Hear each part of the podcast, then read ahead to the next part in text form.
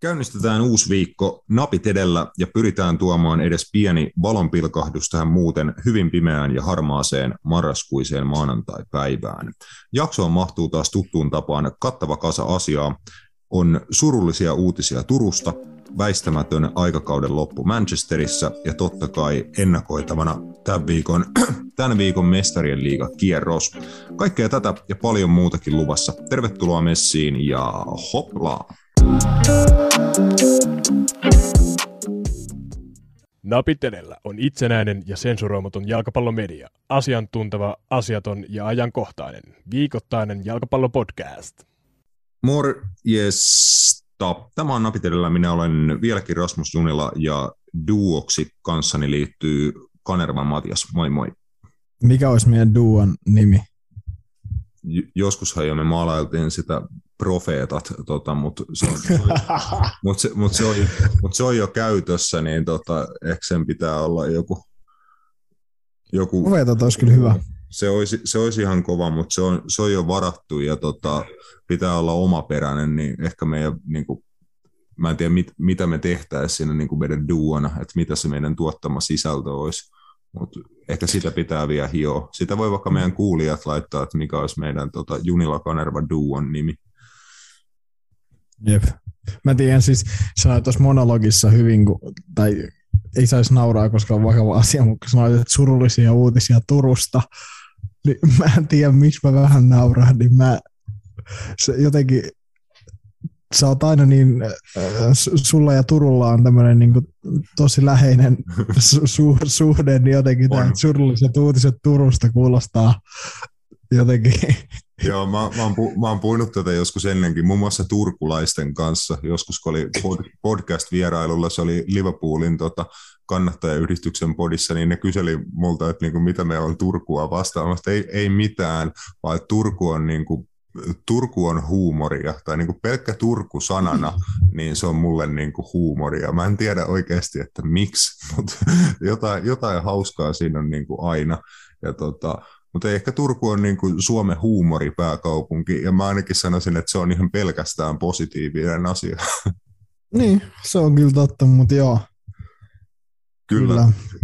Turun suunnalta olisi tosiaan vähän surullisempiakin ja vakavampia uutisia. Otetaan ne nyt tähän alkuun tosiaan, eli napit edellä haluaa ottaa osaa ja haluaa kunnioittaa viime viikon torstaina menehtynyttä entistä maajoukkuepelaajaa, Suomen mestaria ja TPS-legendaa Kim Suomista.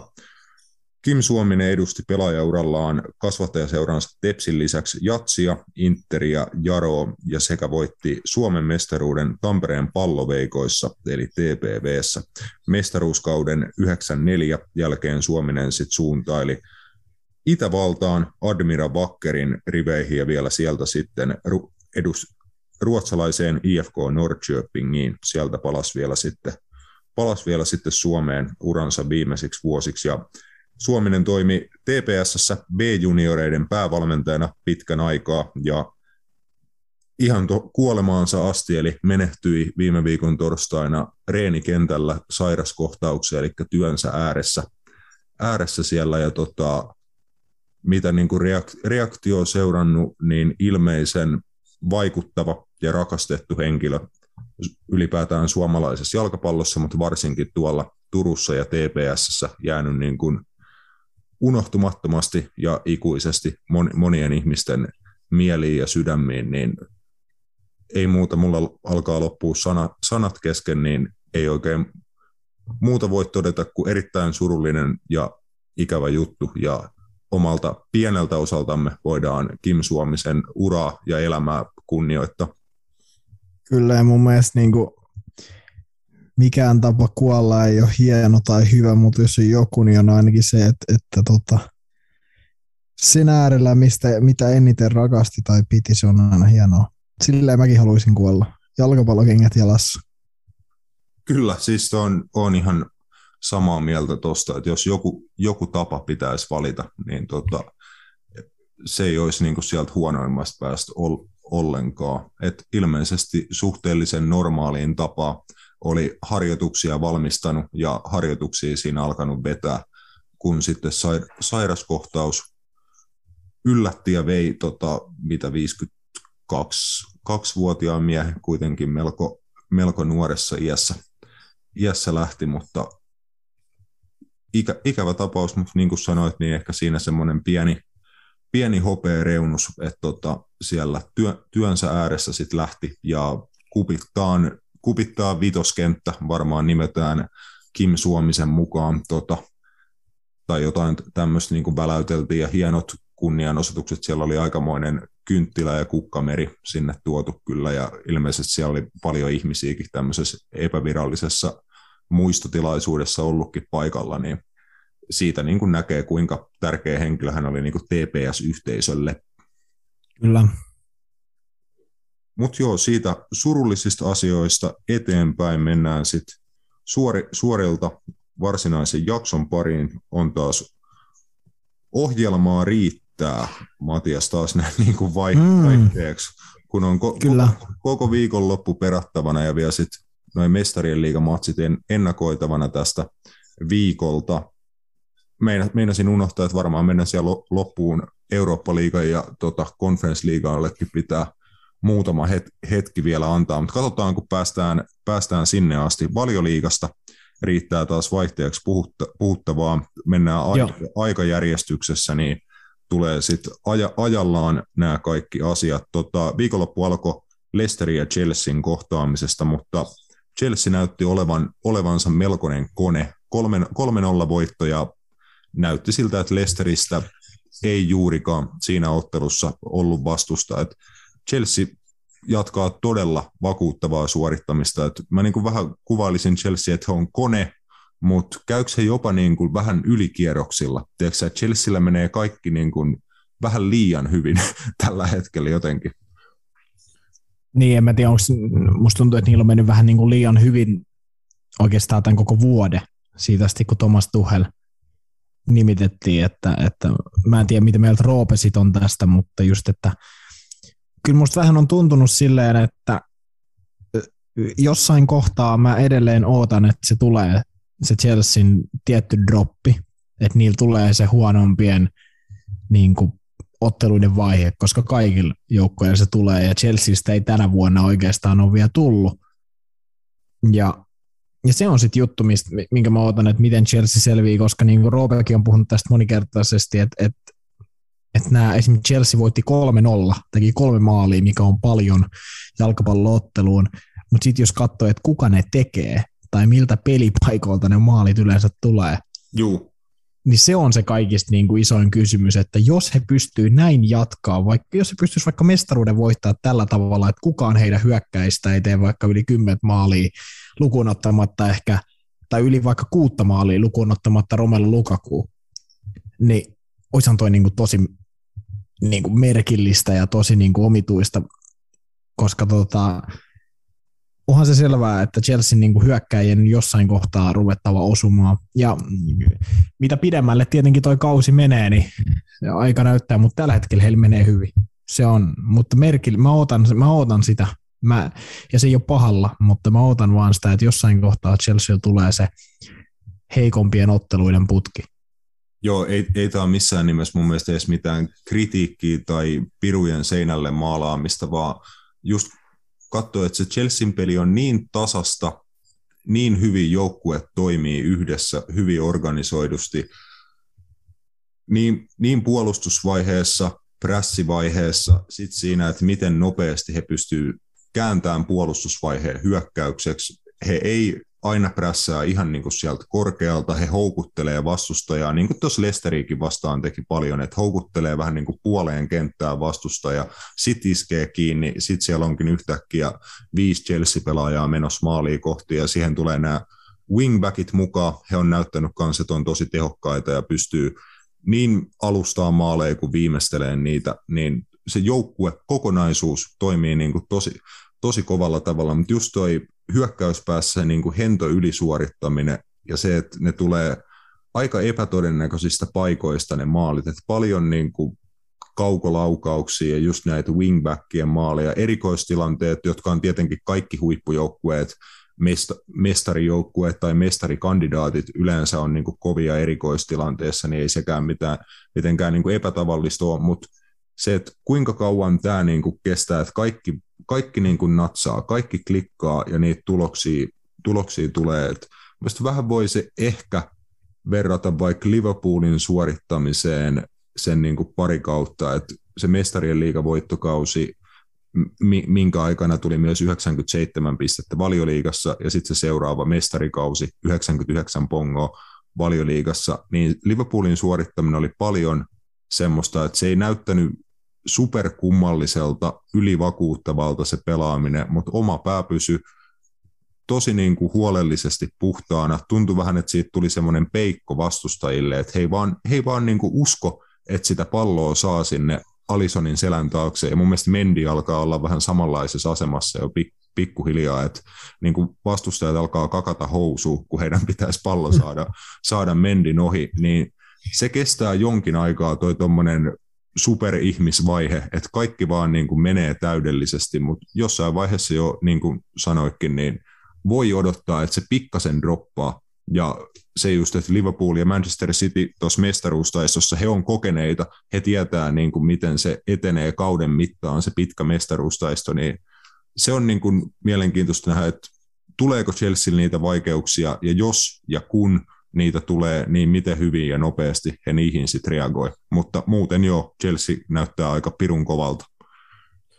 On, ja varmasti siis keskinäiset ottelut on mielenkiintoista nähdä Chelsea kohtaa Manchester Unitedin, Liverpoolin kaa, he sai just tasurin, Citylle he hävisi, että voi olla, että noi ottelut on sitten mitkä ratkaisee lopulta mestaruuden, mutta täytyy kyllä sanoa niin kuin Leicesteristäkin, että kyllä niin kuin ilman Youri Tielemansia muun muassa, niin kyllä toi oli niin kuin aika sieluto Brendan Rodgersin lauma kyllä. Oli. Ei ollut kyllä paljon tuossa ottelussa annettavaa. Et ei voi nyt niin kuin sanoa, että he mitenkään katastrofaalisesti pelas, mutta ei niin kuin vaan riittänyt. Ei heillä ollut niin kuin mitään, millä he olisi säännöllisesti pystynyt luomaan uhkaa Chelsean päähän, ja se Chelsea taas pakotti sit heitä jatkuvasti pallon menetyksiin, ja heillä oli ongelmia niin kuin oman pään puhtaana pitämisessä. Et tosi kesy oli Leicester, ja niin on ollut aika monessa ottelussa jo tällä kaudella. Arsenaalille muun muassa kärsitty tappio, että siinä he niin kuin mun mielestä oli parempia taas, mutta tulos oli melkein sama. Oliko se Arsenaalin 2-0 voitto, vaikka ehkä vähän taisteluvoitto oli Artetan miehiltä, mutta Leicester ei kyllä noissa isoissa peleissä niin kuin ole tällä kaudella pystynyt ehkä ihan samalla tavalla haastaa pelillisesti, mitä ehkä joskus aikaisemmin. Niin, en mä tiedä, onko Leicesterilläkin ollut aikaisempia kausina, kun he on tuonne niin kuin ihan kärkisijoista kamppailuja lopulta sinne päätynytkin, onko sekin ollut ylisuorittamista tietyllä tavalla? Että on, toki on ollut. Mutta että onko tämä nyt enemmän sitä Leicesteriä, mitä sä pystyt näillä pelaajilla oikeasti pelaamaan, että onko se. Mutta tietenkin sitten niin kuin mun mielestä just, että Leicesterilläkin on sitten vähän just, että se rosteri ei ole laaja. Se ei ole hirveän laaja. He pelaa mitä Eurooppa-liigaa. Just tämä, että riittääkö heillä niin kuin oikeasti pelaajat pelata niin kuin säännöllisesti näitä kaikkia kilpailuja jokseenkin tavoitteellisesti. Jos mietitään sitä, että Valioliiga nyt on tietenkin heillä on tavoite varmaan, niin kuin, tai en tiedä mikä heidän virallinen tavoite, mutta ollaan ainakin lähellä top 4, ellei siellä. Mm. Mutta Eurooppa-liigassa, mikä heidän just tavoite on? Tavoitteleeko se pyttyä, tavoitteleeko se jotain, vai onko se vaan, että pelataan ja katsotaan, mihin se riittää? Koska just se, että ei mun mielestä niin kuin just Youri Tielemans, jos menettää tuosta keskikentältä, niin ei esimerkiksi tämä Soumaré ole niin kuin lähelläkään sitä tasoa, mitä niin Youri Tielemans on. Niin just, että en mä tiedä, että onko noilla oikeasti jätkiä pelata montaa kilpailua niin kuin säännöllisesti siten, että he pystyisivät niin kuin menestyä kaikissa. Mä luulen, että Leicester on niin kuin sitä kohti tässä koko ajan rakentamassa, että heillä alkaa muuttua se, että minkä kokoinen ja minkä tasoinen seura he niin kuin ikään kuin, että Leicesteriltäkin voidaan pikkuhiljaa alkaa jo odottaa, että he voittaa jalkapallootteluita ja he pystyvät niitä voittaa mahdollisesti just useammassakin kilpailussa, niin se vaatii aikaa, se vaatii just, että nämä nuoret pelaajat, uudet hankinnat kasvaa, nostaa tasoonsa sit lähelle sitä tasoa, mitä heidän niin kuin avauskokoonpanon äijillä. Et totta kai heidän pitää sitä joukkueen niin kuin laajuutta ja laatua pystyy parantamaan, mutta se on aina niin kuin aika pitkä prosessi. Et nyt ollaan jo niin kuin siinä pisteessä, että se on pienoinen niin kuin pettymys, että Leicester on tällä hetkellä mitä sarjataulukon puolessa välissä ja ei mene niin kuin ollenkaan kummosesti, niin se näyttää tälleen ulospäinkin niin kuin pieneltä pettymykseltä, ja se on toisaalta taas merkki siitä, että he on tullut aika pitkälle, että Brendan Rodgersin Leicesteristä voidaan alkaa odottaa jo, että he niitä matseja voittaa, niin on ratkaisevia aikoja kyllä heidänkin kannalta jo, että tuossa kohta saa vetää vähän henkeä Eurooppa-liigan osalta, sitten pitäisi saada niin kuin tuloskuntoon Valioliigassa ja jatkaa sitten Eurooppa-liigaa tuolla kevään puolella. Mm.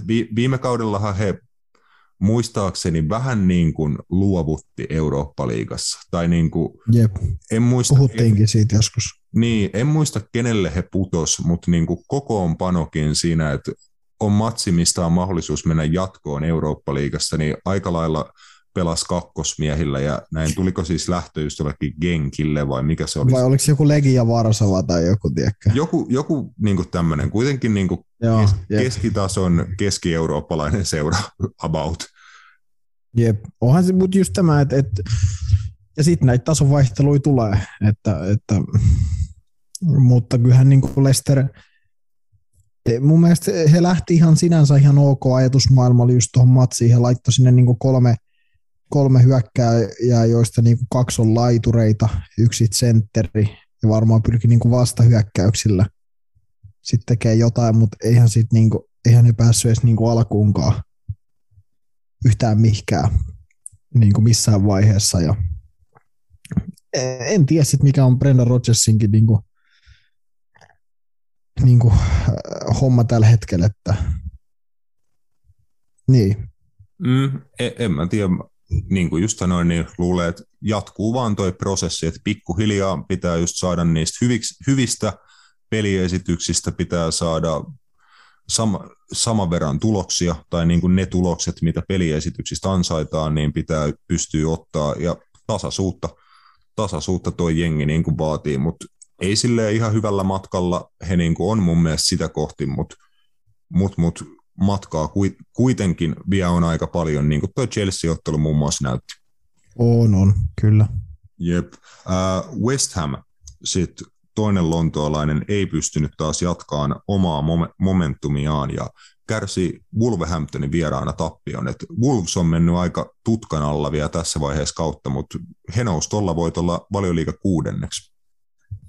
Joo, Bruno Lager-ryhmä on nimenomaan kyllä mennyt todella tutka ulkopuolella, siis monella tavalla just enemmän on niinku kiinni, no en mä tiedä, oliko se Nuno Espiritu Santon siirto sitten Tottenhamiin, mikä sai vähän niinku ehkä niinku katseita poistua Wolvesista. Mutta he on pelannut tosi hyvin, heillä on runko aika samanlainen, he on saanut tämän Hee Chang, en muista mikä on kolmas osa, nimeä, mutta joo, eteläkorealainen, tuli Salzburgista. Joo, käviköhän se siinä välissä Leipzigissä. Niin, sitä mä mietin, että kävikö se siinä, mutta joo. Salzburgista ainakin muistan, että teki maaleja Mestarien liigassakin silloin pari vuotta sitten jo. Joo, teki silloin Anfieldilla, mä muistan se yhden. Joo. Yhden silloin, no silloin kun Salzburgilla oli tää ryhmä, mistä sitten ostettiin kaikki. Niin mutta joo, kun miettii sitten niinku Fulhamptonin ryhmää, ja nyt kun mä katson muun muassa niinku Adama Traore on vaihtopenkillä, Pedro Neto ei ole tainnut pelaa koko kaudella. Mä en tiedä edes, mikä hänellä on. Mä yllätyin, mä mietinkin yksi päivä, että joku kaveri tuosta niinku Pulvesin niinku ryhmästä puuttuu. Pedro Neto ei ole ollut ollenkaan niinku koko kaudella mukana. Mä en tiedä, mikä silloin. Polvivammaa ainakin live-tulokset sanoo, että vissiin sit niinku pitkäaikainen vamma. Joo, koska hän on kuitenkin ollut viime vuosina tuossa Wolvesissa yksi vaarallisimpia jätkiä niinku hyökkäyssuuntaan. Niin, Niin, hyvin on saanut niin kuin Bruno Laage tuosta ryhmästä irti. Ja tietenkin Raul Jimenezin paluu on ollut varmasti iso helpotus, mutta niin kuin West Hamin kohdalla just se, että se pelisuunnitelma toimi sen Liverpool-ottelu. Sitten siitä olisi pitänyt nyt jatkaa jollain tavalla. Ja nyt sitten ollaan taas pisteessä 0, koska... Mutta tämä on aika yleistä, eikö se ole, tietyllä tavalla? Joo, kyllä just viime kaudellakin West Hamille kävi viimeistään sitten siellä vähän kauden loppupuolella, alkoi käymään just näin, ja oli viime kaudellakin näitä samoja jaksoja, että nostettiin West Hamia esiin, että hyvää tasasta suorittamista, ja varsinkin just itteensä parempia vastustajia vastaan matseista, josta ehkä heidän ei oleteta mitään hakevan, niin niistä haki aika hyvin tuloksia ja voittojakin, jopa niin kuin toi Liverpooliin vastaan todella niin kuin hyvä ja ansaittu voitto, mutta sitten jo niin kuin aika usein käy niin, että tulee oman tasoinen vastustaja tai vaikka heikompikin vastustaja. West Hamin pitäisi olla aloitteellisempi osapuoli, ottaa se voitto, lähtee niin kuin nimenomaan dominoimaan matsia, niin se ei sitten olekaan niin helppo temppu, kun se ei ole sitä, mihin sä oot tottunut, mihin sut on valmennettu ja valmisteltu, niin se on just vaikeaa vaihdella matsien välillä sitä lähestymistapaa, tai ainakaan just se sama lähestymistapa ei toimi välttämättä Wolvesia tai muita NS-keskikastin jengejä vastaan samalla tavalla kuin vaikka Liverpoolia vastaan, joka taas pelaa niin kuin ihan eri tavalla. Nimenomaan, ja siis sen takia mun mielestä ei aina pitäskään antaa niin kuin mun mielestä näille tämmöisille yksittäisille voitoille liikaa painoarvoa, koska mun mielestä se on nimenomaan just se, että sen ottelun niin kuin pelisuunnitelma toimii esim. West Hamilla ja David Moyesilla täydellisesti, jopa vähän liiankin hyvin.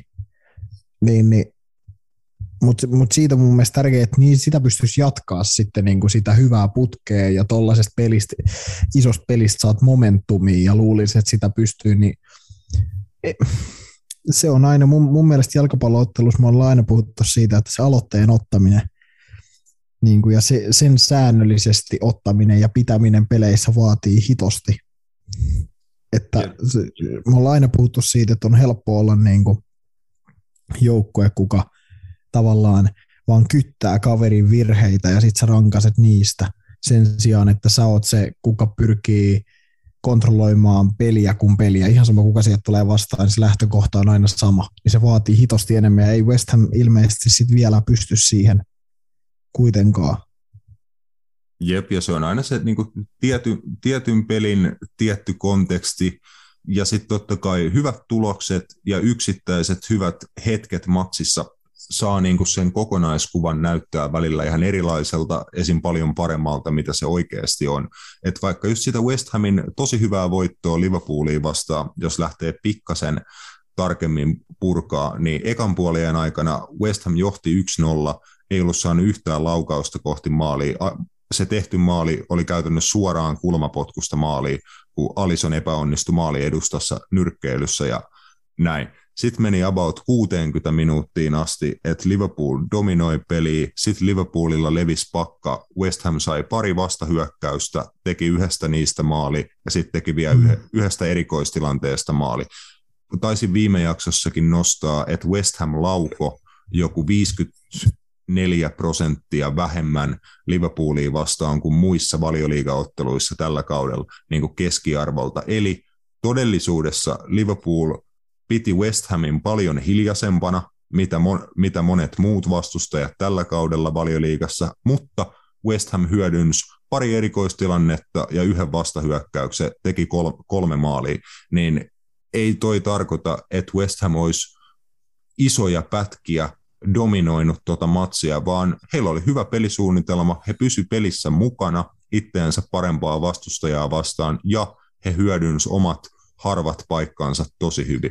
Mutta sitten Wolvesia vastaan he toisti sen saman tempun, mitä Liverpoolia vastaan niin kuin negatiivisessa mielessä, eli he sai vaan 8 laukausta aikaan koko matsissa, Wolves sai 15 ja West Ham sai 3 laukausta kohti maalia, Wolves sai 5. Et jälleen niin kun aika vähän laukauksia ja ei suurta laatua laukauksissa, niin toinen peräkkäinen peli, että Liverpoolia vastaan se toimi, että ei heillä varmaan liikaa enempää Liverpooliakaan vastaan laukauksia ollut, mutta siinä ne käytännössä kaikki onnistu, nyt ei onnistunut, siinä on 3-2 voito ja 1-0 tappion ero, voi olla aika pieni. Voi, ja varsinkin tuollaisilla joukkueilla, mutta just nimenomaan, että nyt ollaan taas siinä pisteessä, että tilanne on se, että otettiin hieno Liverpool-voitto, saatiin 3 pistettä, sitten hävittiin Wolvesille, niin se on just nimenomaan, että se on... Ja seuraava matsi on Cityn vieraana. Niin, ja sitten voidaan nähdä taas, tosi hyvä West Ham mukamas Cityä vastaan tai jotain, tiedätkö? Niin se on just, että nämä on vähän tällaisia juttuja nämä. Kyllä. Sitten toisaalla Valioliigassa noissa lauantaina liutamatseja tietenkin kello 17, niin siellä Dean Smithille Norwichissa sekä Steven Gerrardille Aston Villassa molemmille uunituoreille managereille avausvoitot. Norwichille tosiaan toinen peräkkäinen voitto Valioliigassa. Joo, alkaa olla kyllä maailmankirjat aika sekaisin taas. Norwich vetää jonkun voittoputken tässä nyt ja kohta on sitten tuon putoamisviivon paremmalla puolella. Joo, ei he ole enää kuin 2 pistettä Leedsistä, joka on siinä just putoamisviivon paremmalla puolella. Uhuh. 3 pistettä, anteeksi. Mutta joo, täytyy sanoa, että aika erilainen Norwich, mitä nähtiin Daniel Farke-alaisuudessa. Tälleen lyhyellä otannalla. Joo, kyllä mäkin niin kuin sivusilmällä matsia siinä kattelin, mitä niin kuin havaitsin, ja muun muassa selostuksessa Ville Kuusinen nosti esiin, että ihan hukassa Norwich oli ensimmäisen puolia, ja sitä tosiaan Southampton vei niin kuin ihan mielinmäärin, mutta tokalla puolella aika erinäköinen Norwich, ja pystyisi omat paikkansa hyödyntämään, että tämmöinen aika kliininen niin kuin rosvovoitto, että Teemu Pukin ja kapteeni Grant Hanlin maaleilla. Toi kyllä noin 3 pistettä maistuu isosti Carrow Roadilla. Kyllä, ja siis olihan toi niin kuin pakko ottaa tietyllä tavalla, että kyllä niin kuin jos mun mielestä Norwich oikeasti haluaa jostain niin kuin kamppailla, niin heidän on pakko vaan nyt yksinkertaisesti niin kuin voittoja sit saada, että mä heidät jo laskin ulos tuosta selviytymiskamppailusta. No lasken ehkä osallaan vieläkin, mutta just se, että jos he tälleen, tai siis sanotaan, että tämä on se tapa, millä he voi säilyä, jos he pelaa just näin, mitä Norwich ei ilmeisesti hirveän sitten niin kuin kuitenkaan halua pelata tällä tavalla niin kuin pidemmän päälle, mutta tämä on ainoa tapa siis, millä he voi selvitä ja säilyä Valioliigassa. He ottaa näitä rosvovoittoja, ei sillä kauniilla pallohallinta jalkapallossa he riitä niin kuin millään niin kuin pidemmän päälle. Joo, kyllä se on ihan niin kuin jalkapallon pelin sanelema niin kuin fakta, että tuolla materiaalilla on paljon suuremmat todennäköisyydet selvitä, jos panostat niin kuin eka siihen, että puolustetaan se oma maali. Sitten se on kuitenkin jokunen ihan niin kuin hyvä pirteä pelaaja niin kuin hyökkäyssuuntaan, niin he voisit niin kuin muutamassa hetkessä tehdä sulle niitä tärkeitä maaleja, ja sitten pitää luottaa siihen, että puolustetaan tosi hyvin jenginä. Mutta joo, tämä voi olla niin kuin antaa snadin mahdollisuuden Norwichille siitä säilymisestä taistella. Et nyt ehkä just Dean Smithin johdolla se lähestymistapa on pragmaattisempi, realistisempi, mitä sanaa nyt haluaakaan käyttää. Mutta. Niin, kyllä. Tämä on se. This is the way. Jep. No aika vastaavalla tavalla, niin kuin nimenomaan pragmaattisella lähestymistavalla, taistelufutiksella ja hyökkääjien niin kuin hyvillä suorituksilla, muun muassa Ollie Watkinsilta hieno maali siinä Steven Gerrardin ensimmäisessä voitossa Aston Villa valmentajana, että Brighton kaatui 2-0, että aika paljon joutui ilmeisesti Villa kärsiin ja ottaa vastaan ottelussa, mutta matsin lopussa tosiaan Watkins 84 minsaa ja sitten vielä kapteeni Tyrone Mings 2-0 loppulukemat.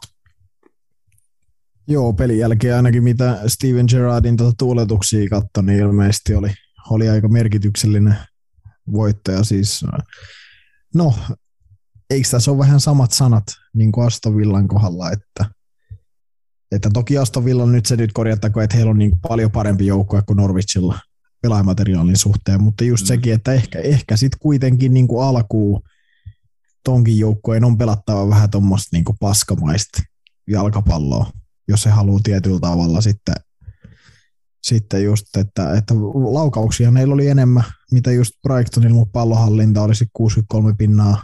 En mä tiedä, onko se millään tasolla kyllä yllätys tämän kauden Brightonia nähneenä tai muutenkin, niin, mutta just se, että Valioliiga on siinä mielessä aika raaka sarja, että oikeasti jos sä et ole, sulle ei ole huippu ihan superpelaajia, niin sä et voi semmoisella nätillä kivalla pelitavalla hirveästi korjaa asioita. Se on oikeasti varmaan yksi ainoita sarjoja niin kuin tuolla ihan Euroopan huipulla, missä et voi korjata niin kuin hyvällä fudiksella sitä niin kuin puutteita pelaajistossa. Ootko eri mieltä? En täysin. Kyllä niitä välillä kuitenkin nähdään, että joku joukkue pelaa niin kuin tosi hyvin sillä omalla pelitavallansa, tosi yhtenäisesti, ja niin kuin nimenomaan joukkueesta tulee isompi kuin yksilöidensä summa, niin sanotusti, niin kyllä niitäkin nähdään, mutta ne ei kestä yleensä hirveän kauan. On me nähty aikanaan Blackpool nousi Valioliigaan pelaamalla erittäin hyökkäysvoittoista tämmöistä puoli hurlumhei jalkapalloa. Onnistui kai ensimmäisen kerran niin säilyynkin sillä Valioliigassa. Kauhean kauan ei mennyt, että putoaminen sitten tuli. On nähty Brenda Rodgersin johdolla Swansea aikanaan. Eddie Howe Bournemouth, aika hyvää, viihdyttävää, kivaa jalkapalloa huolimatta siitä, että materiaali niin kuin, tosi vaatimaton muuhun liigaan verrattuna ja näin. Että on niitä välillä nähty, mutta yleensä ne ei valtavan pitkää aikaa niin kuin kestä, jos sitä ei pystytä sitä joukkuetta ja koko niin kuin organisaatioa siinä samalla kehittää. Niin ja just sitten, että kuitenkin... No, ei toi Aston Villakaan, kun sä katsot, ketä heillä avauskokoonpanossa oli tuossa ottelussa, niin ei sielläkään nyt mitään supertähtiä juurikaan ole kentällä. Että ei se, niin, sä sanoit, mä en edes muista kyllä, to be fair, mitä sanoit, niin kuin tuossa Steven Gerrardin jalkapallosta, enää mä en muista, se oli niin pitkä monologi, minkä sä vedit silloin, mutta siis... Oliko? Kyllä se mun mielestä, oli se varmaan joku parin minuutin setti, missä vaan puhuin putkeen, että mitä Steven, niin, mutta en muista, mutta siis niin ei tämä nyt varmaan ihan sitä ole kuitenkaan, mitä tuossa ottelussa nähtiin, mutta varmasti nimenomaan hyvä saada hyvä tulos alle ja lähtee sitten siitä kehittää kuitenkin, että näin mä uskoisin. Jep, ja just niin kuin sanoit, niin on se pelaajamateriaali niin kuin aika hyvä, että jos katsoo kärkikolmikkoa Watkins, Ings, Buendia, niin tuossa on potentiaalia, ja just ollaan puhuttu heidän puolustuslinjastaan, että se on vahva. Martínez mun mielestä näytti tuossa matsissa taas, että on tosi kovan tason niin maalivahti. Joo, se on hyvä veskari kyllä. On tuossa niin paljon palasia kyllä niin kuin kunnossa, mitä pääsee sitten Stevie Villapaakilla jalostamaan. Joo. Kyllä. Sitpä ollaan siinä vaiheessa lauantai-päivää, että Vicarage Roadilla Claudio Ranieri Watford laittoi loppusävelmät soimaan Ole Gunnarin kannalta, ja Ole Gunnar pakkasi laukut ja otti businessluokan lennon Norwegianilla Manchesterista Moldea, ja nyt on se aikakausi on siinä. Kai meidänkin pitää näin niin kuin, heti kärkeen niin kuin kiittää Ole Gunnaria siitä, että ainakin hän on tarjollut meille niin kuin huiman määrän sisältöä tähän podcastiin. Oh. Ja siis, joo, kyllä mä veikkaan, että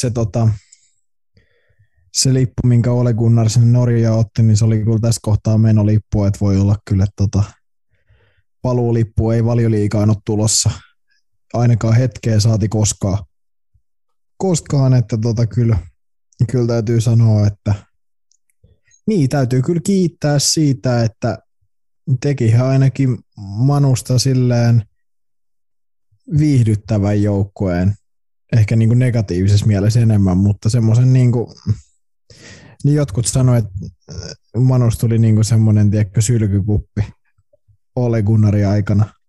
Joo, että niin ei Manusta ainakaan niin kuin hiljaa oltu missään vaiheessa. Puhuttavaa riitti niin kuin ihan viikosta viikkoon ja näin, että se on varmaan niin kuin omanlainen suorituksensa, että ainakin hän pysyi relevanttina koko sen ajan, kun oli Unitedin valmentaja, että ei ikinä kauhean kaukana näistä niin kuin jalkapallo-kahvipöytäkeskusteluista. Ei, ja Olehan oli siis, niin kuin, jos ajatellaan niin katsoa hänen pressejään, ja niin kuin, siinä mielessä ihan hyvä niin kuin, ja pelisilvää omaava coachi, että se kyllä niin kuin, osasi handlaa tuota mediaa omalla tavallaan, että se ei heittänyt just pelaajia bussin alle, ei missään kohtaa niitä syyttänyt mistään, vaikka oli niitä ylä- ja alamäkiä niin kuin tässä 3 vuoden aikana, mutta sitten se oli vaan niinku fakta, että Ole Gunnar oli vaan liian taidoton valmentaakseen sitten kuitenkin Manchester Unitedia, joka mun mielestä, voidaan mennä siihen kohtaan, niin ei ole tehnyt sellaista progressiota, mitä ihmiset puhuu, niin oikeasti viimeisen parin kauden aikana. Mä en ole edelleenkään vakuuttunut siitä, että tämä on millään tasolla eri Manu, mikä nähtiin vaikka silloin Ole Gunnarin ekalla kaudella. Mä sanoisin, että se progressio eteenpäin meneminen, niin kun, se on tapahtunut nimenomaan tuolla niin kun PR-tasolla ja sellaisena niin kun henkisenä pääomana. Et mä uskon kyllä, että Manchester United-fanit, kannattajat ja sitten siellä seuran sisällä ihmiset, että kaikilla on ollut niin kun positiivisempi ja uskovaisempi, niin kun luottavaisempi olo Unitedin kohtaan niin kuin Ole Gunnarin aikana, koska sitä ennen oli Jose Mourinhon aikaa, siinäkin käytiin suhteellisen lähellä niin kuin jonkinnäköistä menestystä, jotain pokaaleja jopa niin kuin tulikin siltä ajalta, mutta se loppui niin kuin siihen, että kaikki oli vihaisia ja surullisia ja hämmentyneitä, niin ainakin semmoinen niin kuin tietynlainen yhtenäisyys jonkinnäköistä Manchester United-kulttuuriin palauttamista ja tämmöistä Ole Gunnar niin kuin sai paljon aikaan tuon vajaan kolmen vuoden aikana, että siellä on ehkä enemmän pelaajia ja ihmisiä siinä seurassa tällä hetkellä, jotka haluaa olla siellä ja haluaa niin kuin Manchester Unitedin parasta niin sanotusti, mutta kaikki toi on niin kuin hyvä ja kiva ja kaikella tuolla se niin kuin PR-puoli, imago pidettiin ihan ok näpissä tähän kauteen asti, mutta tällä kaudella se tuli niin kuin viimeistään kaikille selväksi, että se tekemisen taso jalkapallokentällä on vieläkin niin kuin huolimatta tosi hyvästä pelaajistosta, se on ihan valovuosia noista Valioliigan tai Euroopan parhaista, ja se tuli kaikille tässä alkukauden aikana selväksi, ja nyt tosiaan on uuden aika sen johdosta. Niin, mun mielestä isommat erot niin tulee noihin Valioliigan ja Euroopan huippujoukkueisiin, mutta puhutaan nyt vaikka niistä Valioliigan huippujoukkueista, niin siinä, että miten pelaajia hankitaan ja ketä sinne hankitaan, ja niin kuin se, että puhutaan nyt just niin kuin ollaan puhuttu tästä, niin kuin, että United on nimenomaan tällä PR-puolella parantunut ja he on saanut isoja nimiä tonne sisään. He on saanut niin kuin isoja pelaajia. Oli Jadon Sancho perässä mitä 2 vuotta ja he sai sen lopulta sun muuta, tiedätkö. Ja onhan se selvää, hei, että niin kuin, kyllähän niin kuin United on mennyt tietyllä tavalla nimenomaan just siitä eteenpäin, mutta nimenomaan sillä tärkeimmällä osa-alueella ei olla menty. Ja se mun mielestä, kun jengi puhuu siitä, että esimerkiksi viime kausi oli progressio johonkin edelliseen tai mentiin eteenpäin ja oltiin parempia. Hei, niin kuin just viime kausi oli koronakausi, voiko niin sanoa? Mun mielestä voi. Kyllä sekin on asia, mikä kannattaa ja pitää ottaa huomioon, että viime kausi oli tosi poikkeuksellinen kaikille jalkapallojoukkueille maailmassa, ja se, että pelattiin tyhjille katsomoille niin kuin käytännössä koko kausi, niin totta kai sillä oli vaikutusta niin kuin tuloksiin tiettyjen joukkueiden, tiettyjen pelaajien niin kuin esityksiin. Kyllä mä luulen, että se myös otti tosi paljon paineita pois viime kaudella Unitedilta. Ehdottomasti. Että kyllä viime kaudellakin oli sellaisia esityksiä, että jos siellä olisi ollut täys Old Trafford niitä katsomassa, niin kyllä se ilmapiiri olisi voinut kiristyä niin kuin huomattavasti nopeammin. Et ei nää niin kuin, en halua myöskään ottaa pois sitä, että se on ihan hyvä suoritus tulla Valioliigassa kolmanneksi ja toiseksi, mutta niidenkin suoritusten ja tulosten taakse kannattaa katsoa, ja siellä on aika paljon juttuja, josta voidaan niin kuin miettiä, että oliko United viime kaudella toisiksi paras englantilainen joukkue, ei, he oli ihan korkeintaan neljänneksi paras englantilainen joukkue viime kaudellakin kokonaisuudessa.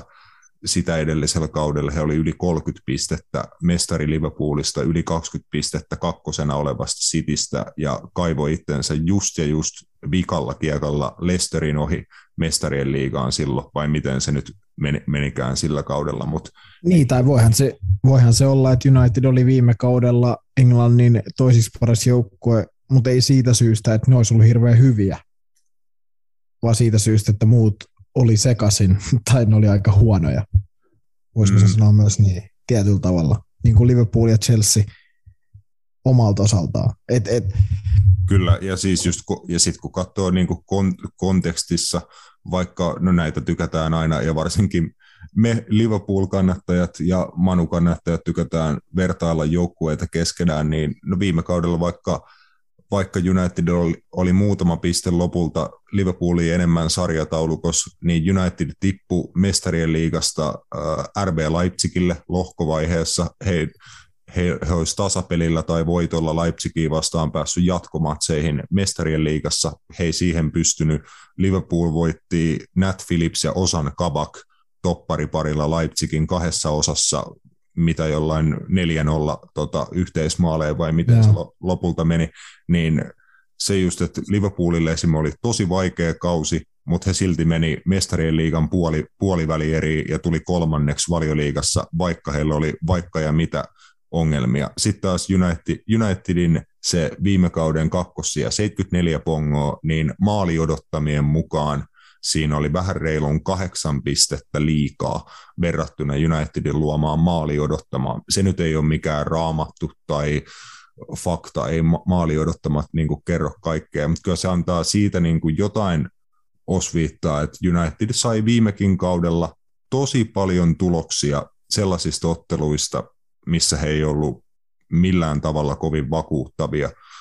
Se on ihan hyvä, että silti onnistuu saamaan tuloksia, mutta niin. Siitä just, että onko se koko Ole Gunnarin 3 vuoden aikana vai mitä se aika nyt olikaan, niin kuinka monta niin kuin jalkapallomatsia muistat, että sä olisit katsonut, että olipa Manu hyvä, että olipa ne niin kuin vakuuttava niin kuin 0 minuutista 95 minuuttiin, että ne oli niin kuin parempi joukkue kentällä kaikessa, että ne juoksi enemmän, taisteli enemmän, piti palloa, loi paikkoja, tiedätkö sä, niin kuinka monta kertaa sä oot sanonut näin Ole Gunnarin Manusta, ja siis mä niin kuin haastan tässä vaikka United-kannattajatkin, että olkaa nyt ihan vittu rehellisiä, tiedätkö, että ei voitotkaan aina tarkoita, että olisi pelattu hirveän hyvin, niin kuinka monesti teillä jäi Ole Gunnarin Manusta semmoinen juttu, että oltiinpa me niin kuin hyviä jalkapallossa tänään, niin ei niitä voi kovin montaa kertaa mun mielestä olla.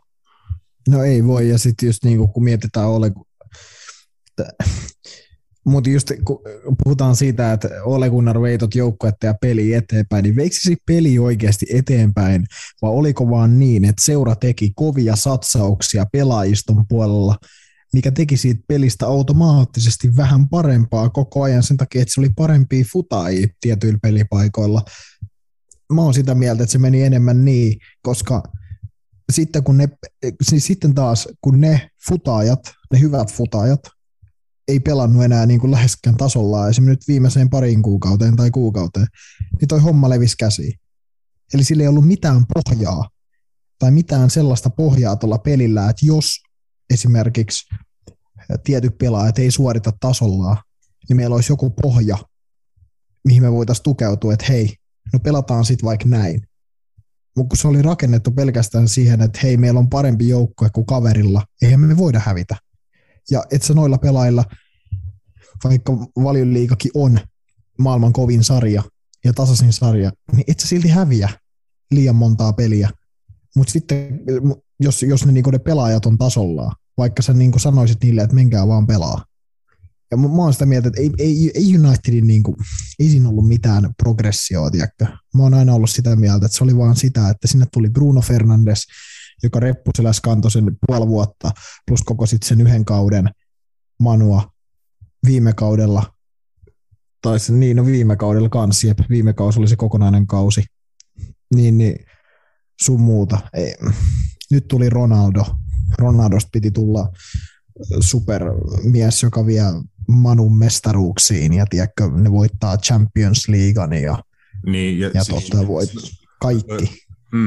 Myös Bruno Fernandes on hyvä esimerkki siitä, että hän nimenomaan tiputettiin suoraan tammikuun hankintana tyyliin muutama päivä hankinnassa suoraan Unitedin kokoonpanoon ja niin kuin ekasta hetkestä, kun hän Old Traffordille asteli ja otti pallon kentällä jalkaansa, niin kuin näytti, että hän on tämän jengin paras pelaaja, hän haluaa koko ajan saada jotain aikaa, loi ihan uskomattoman määrän maalipaikkoja, omia laukauksia, maalisyöttöjä, luotui paikkoja, ihan mitä vaan. Niin kuin se näytti siltä, että aina kun Bruno Fernandes saa pallon Unitedissa, niin hän aina haluaa päättää sen hyökkäyksen, ja näytti myös siltä, että se koko muu joukkue valmennusta myötä hyväksyy sen, että Bruno Fernandes saa pallon kanssa tehdä ihan mitä vaan, ja niin kuin koittaa luoda ihan mitä hän ikinä niin kuin päästänsä keksii. Ja puolitoista vuotta se toimii ihan kohtalaisen hyvin, että Fernandes käytännössä oli Unitedin hyökkäyspelaaminen. Totta kai hänellä hyviä lahjakkaat joukkuekavereet siinä myös ympärillä, mutta se toimi, ja sitten viime kauteen asti Unitedin puolustuspelaaminen toimi kohtalaisen hyvin. Heillä pysyi ihan hyvin oma pää viime kauden ajan puhtaana. En tiedä, oliko sekään aina niin kuin pelillisesti ihan täysin ansaittuu, mutta niin kuin isossa kuvassa vaikka viime kauden ajan se oli ihan ok. Niin tuolla resettillä he jo pärjäs puolitoista vuotta, mutta mitä kävi nyt? Tuli Ronaldo sisään.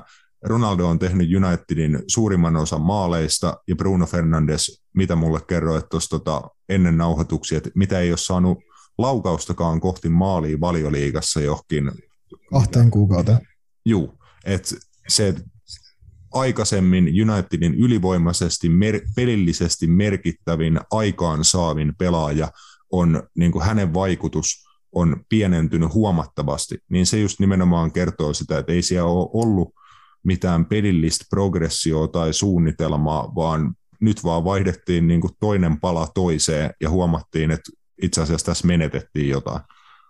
Niin, ja sitten mun mielestä nimenomaan se, että missä United oli hyvä, niin he ei enää tehnyt sitä tällä kaudella, he ei pystynyt tekemään sitä enää tällä kaudella. Se, että he oli viime kaudella nimenomaan niissä vastahyökkäyksissä tosi aktiivisia, varsinkin loppukaudesta muun muassa niin kuin Edinson Cavani oli ihan direktööri niin kuin siinä hommassa, kun he hyökkäsivät vastaan just Bruno Fernandesin kanssa niin Eurooppa-liigassa kuin Valioliigassa.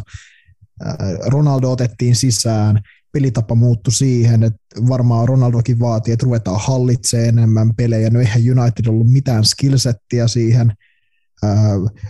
Maalipaikat pitäisi luoda pääasiassa vaan keskityksillä.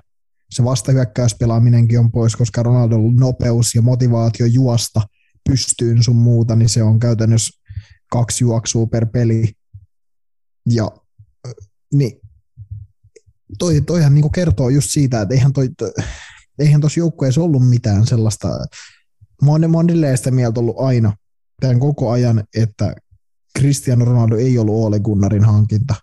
Mä oon 100% varma siitä, että Ole Gunnar ei sanonut, että hommataan Cristiano Ronaldo, koska se koko homma tuli niin puskista, että mä oon ihan varma, että se hankinta kusi Ole Gunnarin muroihin ja siihen, mitä hän oli ehkä suunnitellut tuolle joukkueelle täksi kaudeksi, jossa oli Jadon Sancho ja muun muassa Rafael Varan niin kuin mukana.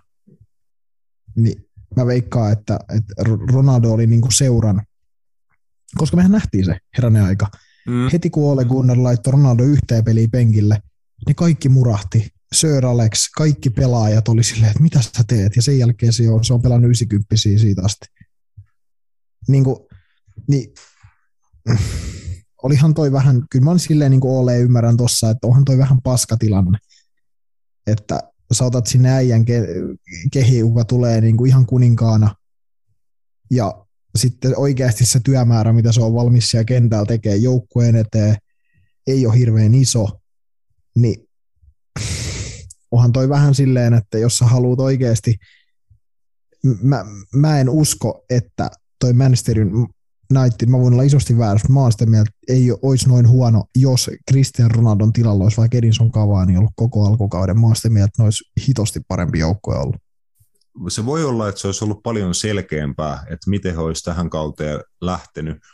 Just, että siihen viime kauden jokseenkin osittain ihan toimivaan palettiin olisi nimenomaan lisännyt Varanen ja Sanchon, niin siitä niin kuin pari napsua eteenpäin, niin se on ihan hyvä lähtötilanne, olisi ollut tähän kauteen, mutta nimenomaan tuo Ronaldo-hankinta, se laittoi niin kuin koko avauskokoonpanon uusiksi, loi paljon niin kuin kysymyksiä monien pelaajien peliajasta ja asemasta ja näin, ja ei se just kovin kauaa kestänyt, et en tiedä, ei siitä nyt voi varmaan Cristiano Ronaldokaan niin kuin suoranaisesti syyttää, tai että se olisi hänen vika, mutta jonkun niin kuin hänen annetaan Unitedissakin ilmeisesti niin kuin näyttää se kaapin paikka, ja että homma pyörii niin kuin hänen ympärillään, ja se on aika vaikea lähtökohta millekään jalkapallojoukkueelle, että vaikka Ronaldo on niin kuin hyvin pystynyt huutoon vastaan ja niitä tärkeitä maaleja Unitedille toimittanut, niin kyllähän niin kuin aika paljon semmoista erityiskohtelua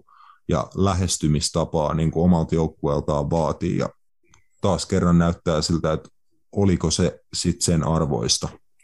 Niin, no me puhuttiin ennen kautta just sitä, että onko Ronaldo kaikki ne hyvinen ja huonoinen puolinen enemmän niin kuin hyvä, vai onko se niin kuin taakka Unitedille, ja mun mielestä tämä paljasti tämä alkukausi sen, että se oli ehdottomasti se jälkimmäinen, koska se on vaan niin kuin fakta, että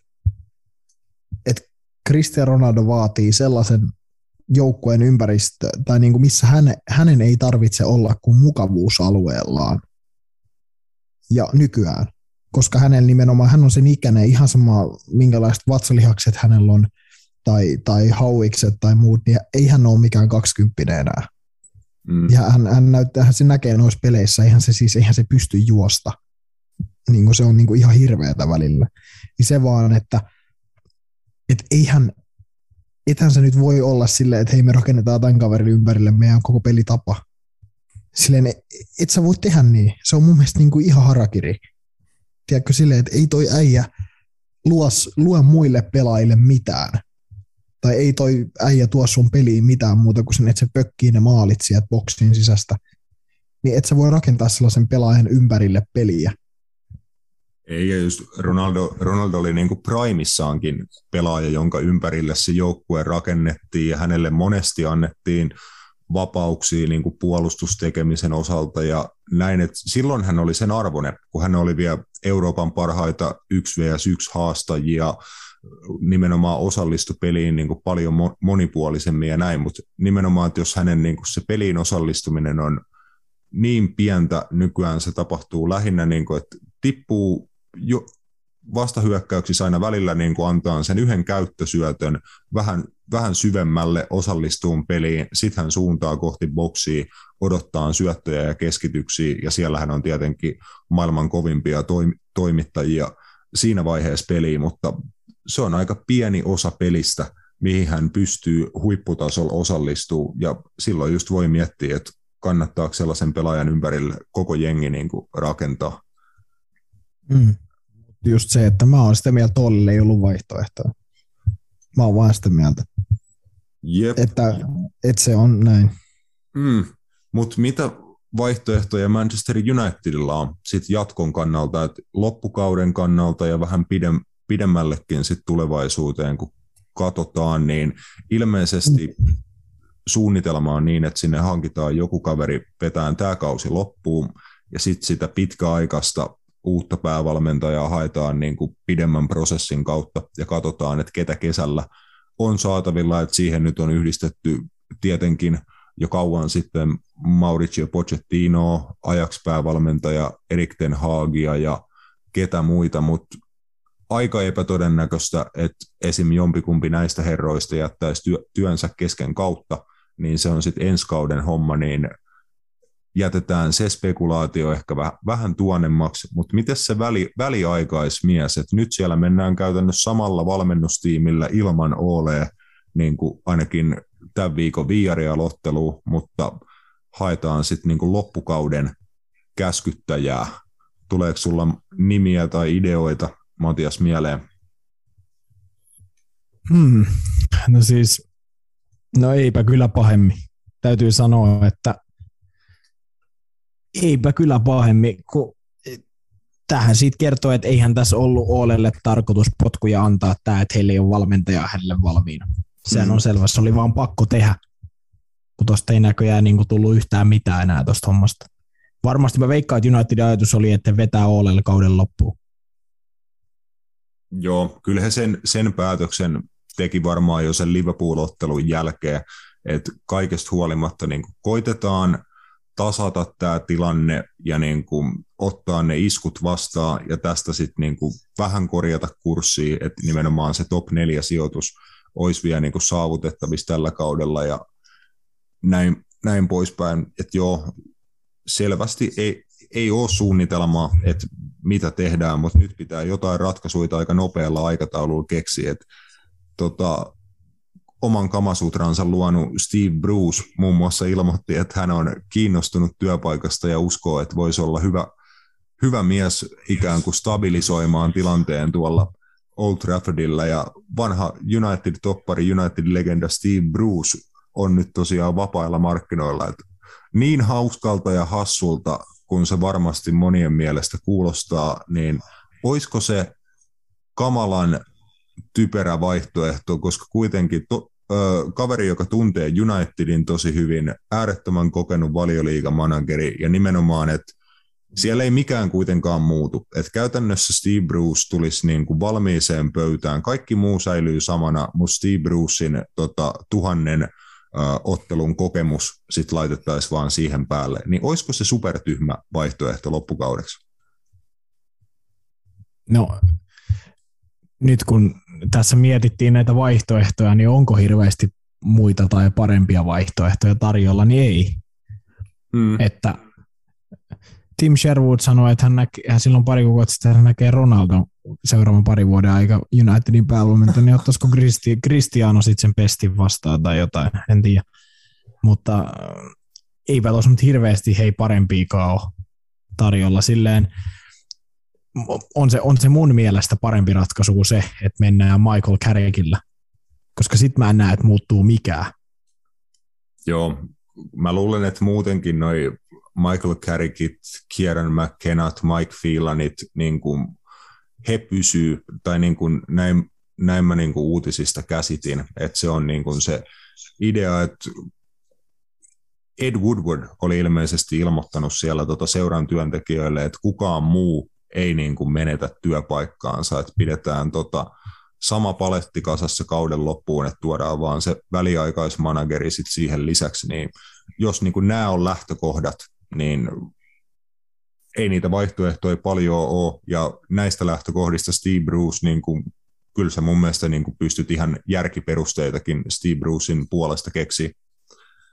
Todellakin, siis nimenomaan, ja et silloin olisi ainakin kokemusta, ja mä nyt en tiedä, mikä Unitedin loppukauden tavoite on. Onko se sitten, että päästään top 4 varmaan?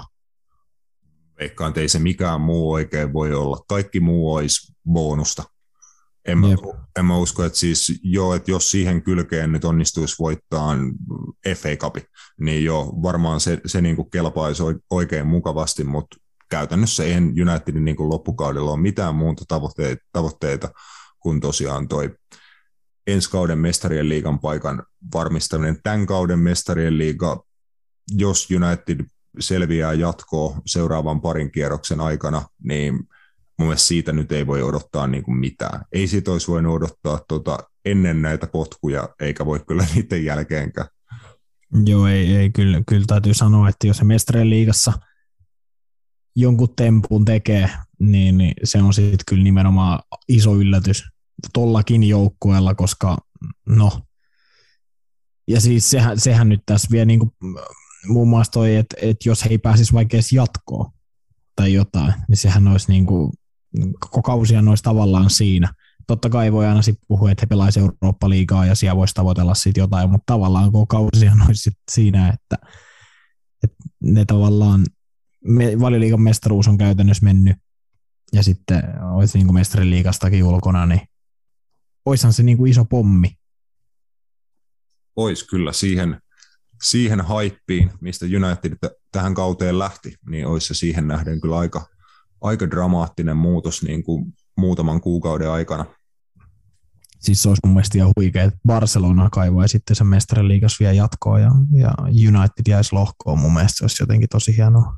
Siis, mä nauttisin siitä vaan sen takia, että silleen, mä oon silleen, kato ketä teillä pelaa ja sitten meillä on joku Gavi.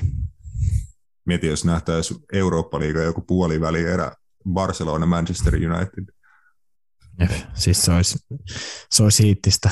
Siis se olisi Camp Noulla Eurooppa-liiga. Kela on Camp Noulla, täys Camp Nou, ja siellä on Eurooppa-liigan puoliväliä Manu vastaan. Sitten siellä on Manu täynnä supertähtiä, ja Barcelonalla on 0-3 jengi täynnä, ja siellä on just joku Bike ja Busquets vittu pööpöilee kentään. Kyllä, tämä on hyvä. Se olisi kaunista. Manulla on Ronaldo ja Barcelonalla on Gavi. Siis nimenomaan se olisi mun mielestä jotenkin niin hienoa, siis omalla tavallaan. Ai että, joo, toivotaan, että näin tapahtuu. Siinä olisi kyllä hupia pitkäksi aikaa. Otetaan ihan pikku breikki tähän väliin, jatketaan sen jälkeen Valioliiga loppuun ja sitten muiden sarjojen kautta kohti Mestarien liigaa.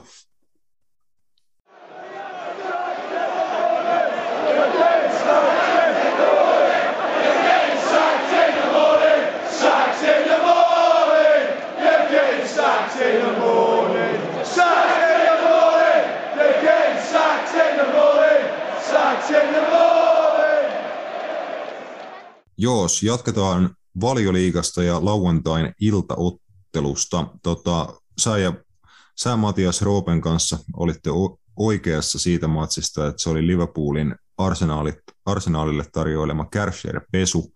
Meikäläinen oli vähän varautuneemmilla lähtökohdilla, että jotenkin mä tykkään tästä, että niinku siitä tietää, että on niinku hyvä mestaruustaisto tai niinku tiukka kausi käynnissä, kun ei uskalla niinku liikaa keulia. Et ehkä Liverpool-faninakin tuossa pääsi vähän niin kuin lähteä laukalle jossain vaiheessa, tottui niin kuin liian hyvää, että nyt niin kuin pitää olla silleen hiljaisen itsevarma, niin en uskaltanut ennen matsia kuuluttaa, että Liverpool niin kuin piiskaisi hyvässä vireessä ennen ottelua kuitenkin olleen Arsenaalin, mutta piiskaushan sieltä sitten lopulta tuli, mutta täytyy niin kuin Arsenaalille nostaa alkuun ainakin hattuu. Sitten pitää ehkä antaa vähän niin kuin guraa sen jälkeen, mutta niin kuin sanotaan, että ekan puoliajan suorituksesta, niin mun mielestä Arsenal pelasi niin kuin erittäin miehekkäästi.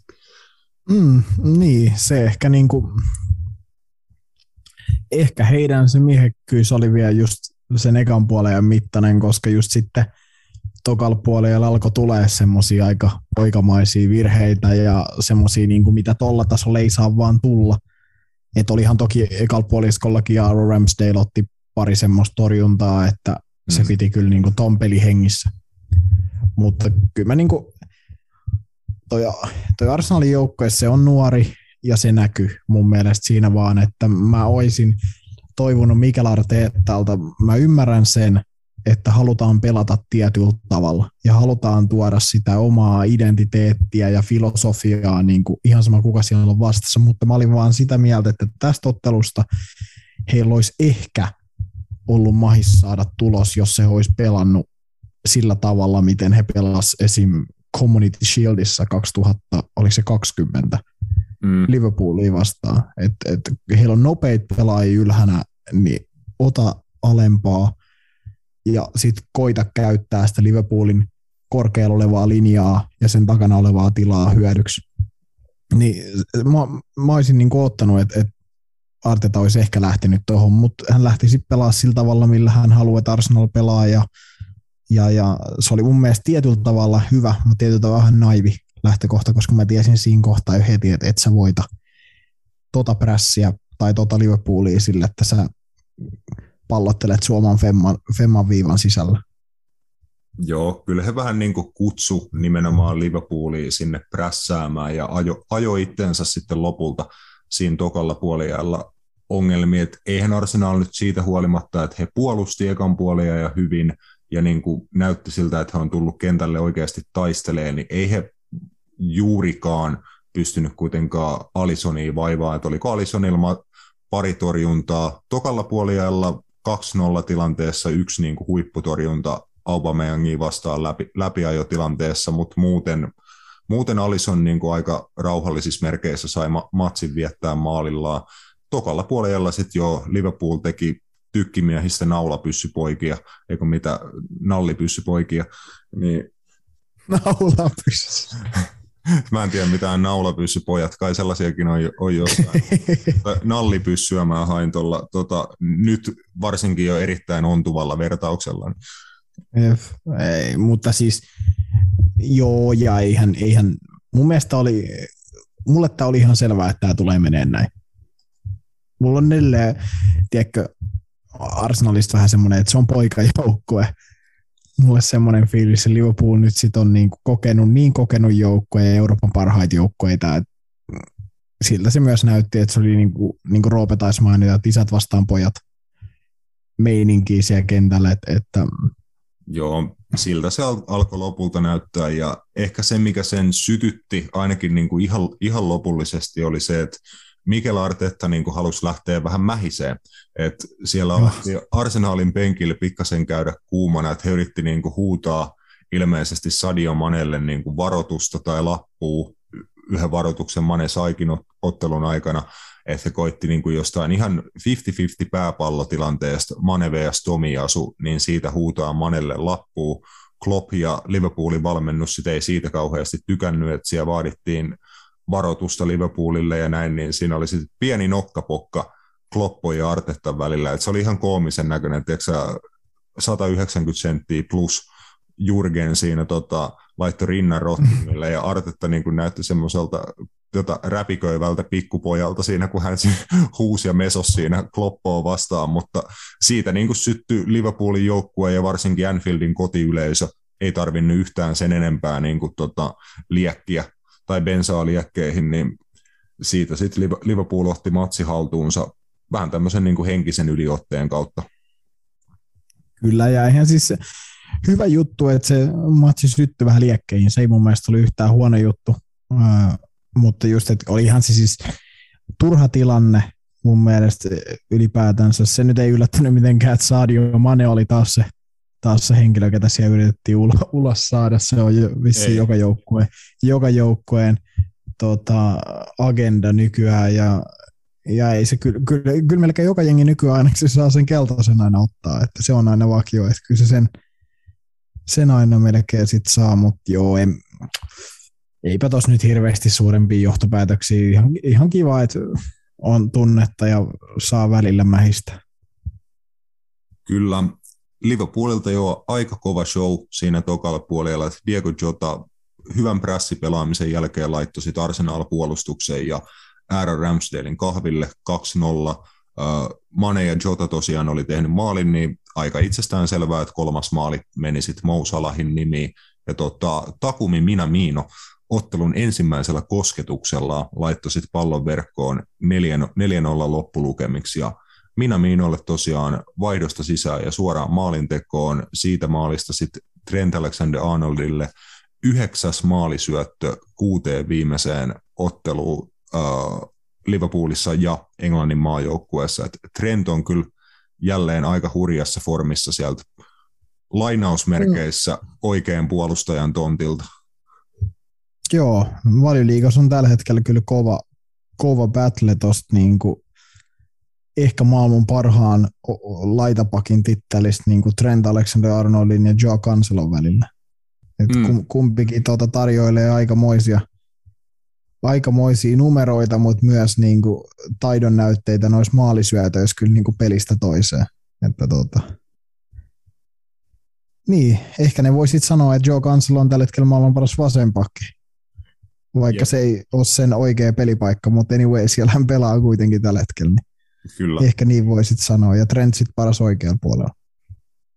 Se on kyllä Cancelon kohdalla jännä, että pelaa niin kuin mukamas väärän puolen niin kuin tonttiin, että oikeajalkainen pelaaja pelaa vasenta laitapakkiin, mutta ei se tunnu niin kuin hidastava häntä ollenkaan, että pääseekö hän jopa siinä niin kuin ehkä paremmin tietyllä tavalla niin kuin näyttää omaa parasta, että hän pääsee osallistumaan peliin sieltä vasemman laitapakin tontilta vähän niin kuin tämmöisenä ekstra keskikenttäpelaajana niin kuin tosi hyvin. Oh, ja kyllä se, mä en edelleenkään voi ymmärtää sitä, että miten Juventus saattoi olla niin tyhmä, että ne vaihto sen Daniloon. Mä en vieläkään niin kuin ymmärrä, että mikä siinä oli järki, koska nyt just kun katsoo João Cancelon otteita, niin jos mä olisin päävalmentaja ja mulla olisi Cancelo mun joukkueessa, niin mä en sitä herranen aika myisi ikinä. Jep, sitä just, että Cancelo varmaan tämän hetken formissa menisi minkä vaan jengin niin kuin oikeaksi tai vasemmaksi laitapuolustajaksi. Aika monessa hän varmaan voisi pelata vaikka keskikentällä, että siis huikea pelaaja, ihan niin kuin Euroopan parhaita pelaajia, ei pelkästään puolustajia tai laitapuolustajia, vaan niin kuin näyttää olevan ihan niin kuin huikea jalkapalloilija. Se niin kuin hänestä tulee esiin tuo Guardiolan Cityssä tällä kaudella loistavasti. Kyllä. Mutta joo, siitähän me päästiinkin jo vähän huomaamatta tuohon Manchester Cityin, ja City tosiaan pyyhki Evertonin kentältä ihan täysin kakkosvaihteella, että Cole Palmer oli avauskokoonpanossa nuori pelaaja, ja vähän meinasit, Matias, että antaako City pikkasen tasotusta Evertonille tuolla avauskokoonpano rotaatiolla, mutta mä alanko olla sitä mieltä, että se heidän niin kuin runko, mikä siellä on, että just Walker Cancelo laitapuolustajat, Rodri ja Bernardo Silva siinä keskikentällä, niin se runko alkaa olla niin kova, että se ei haittaa yhtään, jos sä vähän siellä hyökkäyspäässä kierrätät, niin jälki on aika brutaalia. Pelaa siellä sitten kuka vaan. Joo, mulla oli kyllä pieni ajatus siitä, että Manchester Cityllä voisi tapahtua se, että mä en, Raheem Sterlingin en luota niin kuin en tippaakaan enää. Cole Palmer on hyvä pelaaja, mitä on nähnyt niin kuin väläyksiä, mutta silti katsastamaton kortti Valioliigassa, ja Rafael Benitezin kokemuksen tuntien mä olisin voinut nähdä, että tässä olisi voinut olla semmoinen pieni 0-1 mahis, mutta ei siinä sitten Manchester City oikeastaan missään vaiheessa kokenut kyllä hirveän suurta turvattomuutta niin kuin pisteiden suhteen, että vakuuttavaa menoa alusta asti ja hienoja maaleja, varsinkin kaksi ensimmäistä oli kyllä niin semmoisia maaleja, että ne menee kyllä niin highlight reeliin. Joo, Rodrin screameri varsinkin, että mitä sen laukauksen maali odottama oli 0,02, eli sillä on 2% mahdollisuus, tai niin kuin todennäköisyys. Niin, 2% todennäköisyys, mennä maaliin sillä Rodrin laukauksella, niin se oli aikamoinen rakettipyssy kyllä Rodri jalasta, ja se Rodri on muuten niin kuin aika hyvä pelaa jalkapalloa. Se on aika hyvä, joo, ja se on ehkä nyt Cityssä löytänyt vasta sen roolin, ja ehkä niin kuin tavallaan se, että hänellä oli se eka kausi vähän vaikea, oliko se Liverpoolin mestaruuskausi oli, niin, ja silloin vielä Fernandinho muun muassa pelasi paljon, mutta nyt toi kyllä niin Rodri on ehdottomasti tuon keskikentän niin kuin tavallaan semmoinen muuttumaton asia, että hän tuossa melkein pelaa, ketä siinä hänen vierellä pelaa, niin se yleensä muuttuu, tai voi muuttua, mutta kyllähän niin kuin vakuuttavaa tekemistä niin kuin Rodrilta niin Espanjan maajoukkueessakin kuin sitten Cityssä. Onko hän pelannut paljon Espanjan maajoukkueessa? Siinä pelaa yleensä Busquetsin kanssa puolakkiin. Jos on niinku kaksi maaottelua, niin yleensä ne pelaa, niinku, että toinen pelaa toisen ja toinen pelaa toisen, koska periaatteessa saat aika lailla samat asiat.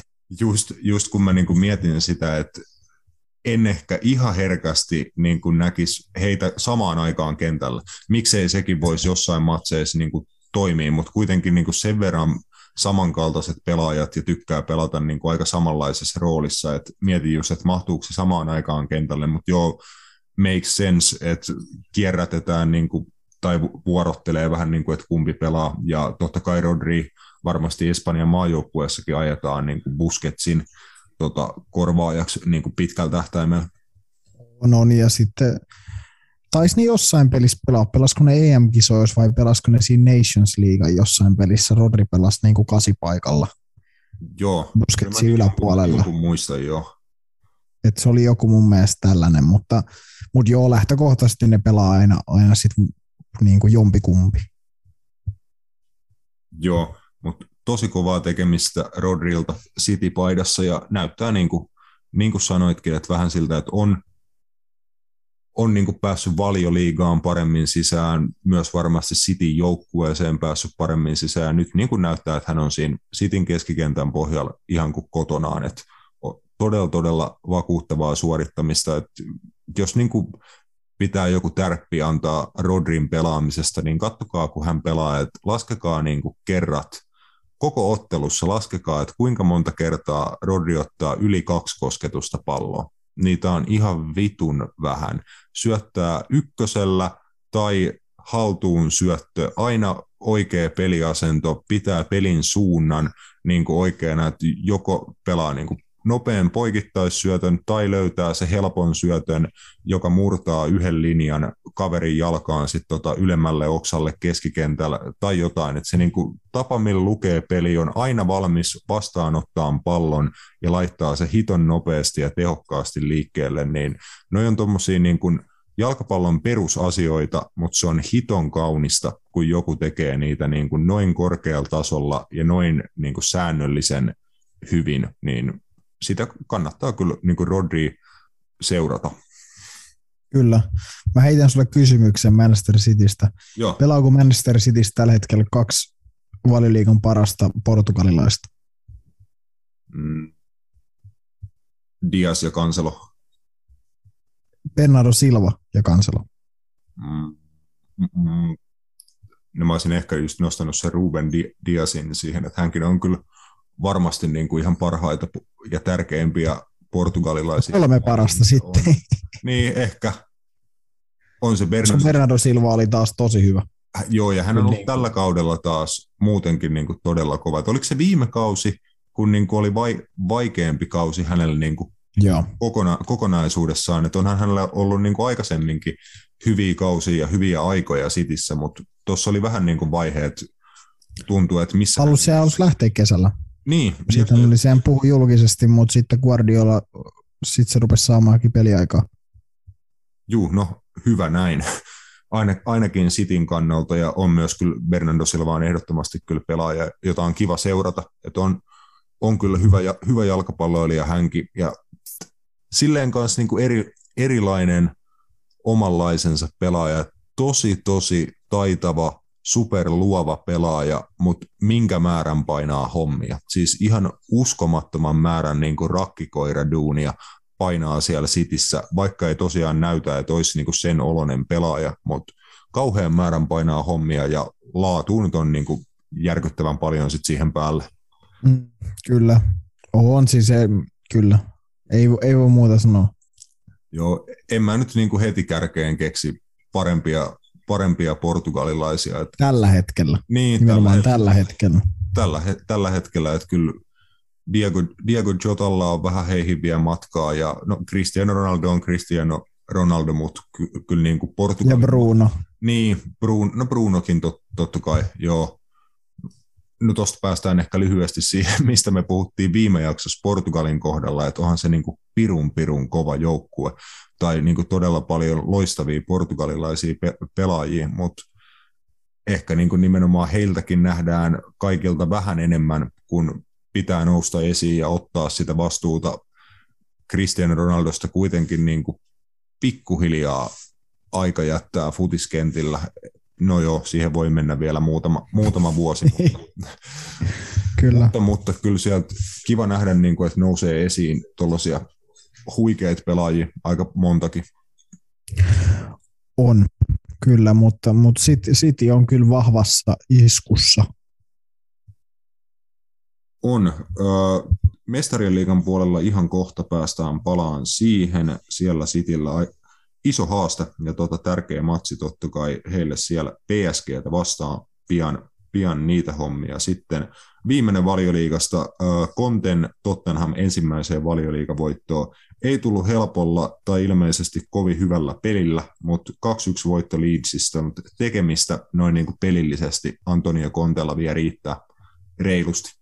No ihan varmasti.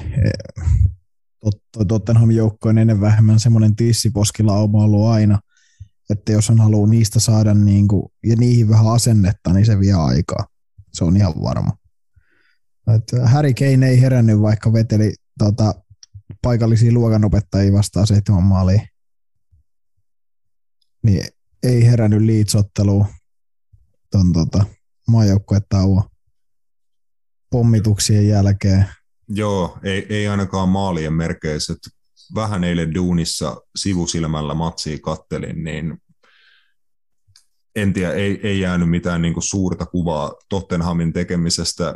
Muuta kuin, että Antonio Conten pelitavalla tyypillisesti niin wingbackit totta kai niin kuin todella aktiivisesti mukana hyökkäyspelaamisessa, ja sieltähän se voittomaalikin sitten lopulta tuli Sergio Regionin toimesta. Et siinä on ainakin yksi asia, mitä varmasti tullaan näkemään koko ajan enemmän Conten Spursilta, että se wingbackien merkitys siinä hyökkäyspelaamisessakin on todella suuri, ja se sanotaan, että voisi luulla, että pidemmällä tähtäimellä se kyllä jeesaa heidän hyökkääjiäkin, että sieltä tulee uhkaa niin kuin monipuolisemmin, niin Harry Kaneilläkin on sitten enemmän asioita, mitä siinä hänen ympärillään tapahtuu, niin onhan Harry Kane nyt niin kuin liian hyvä pelaaja, että hän tiedätkö, niin kuin ihan täyteen epätoivoon vaipuisi. Että kyllähän jossain vaiheessa tätä kautta herää ja muistuttaa siitä, että kuinka hyvä jalkapalloilija hän on, mutta on se kyllä juttu, mikä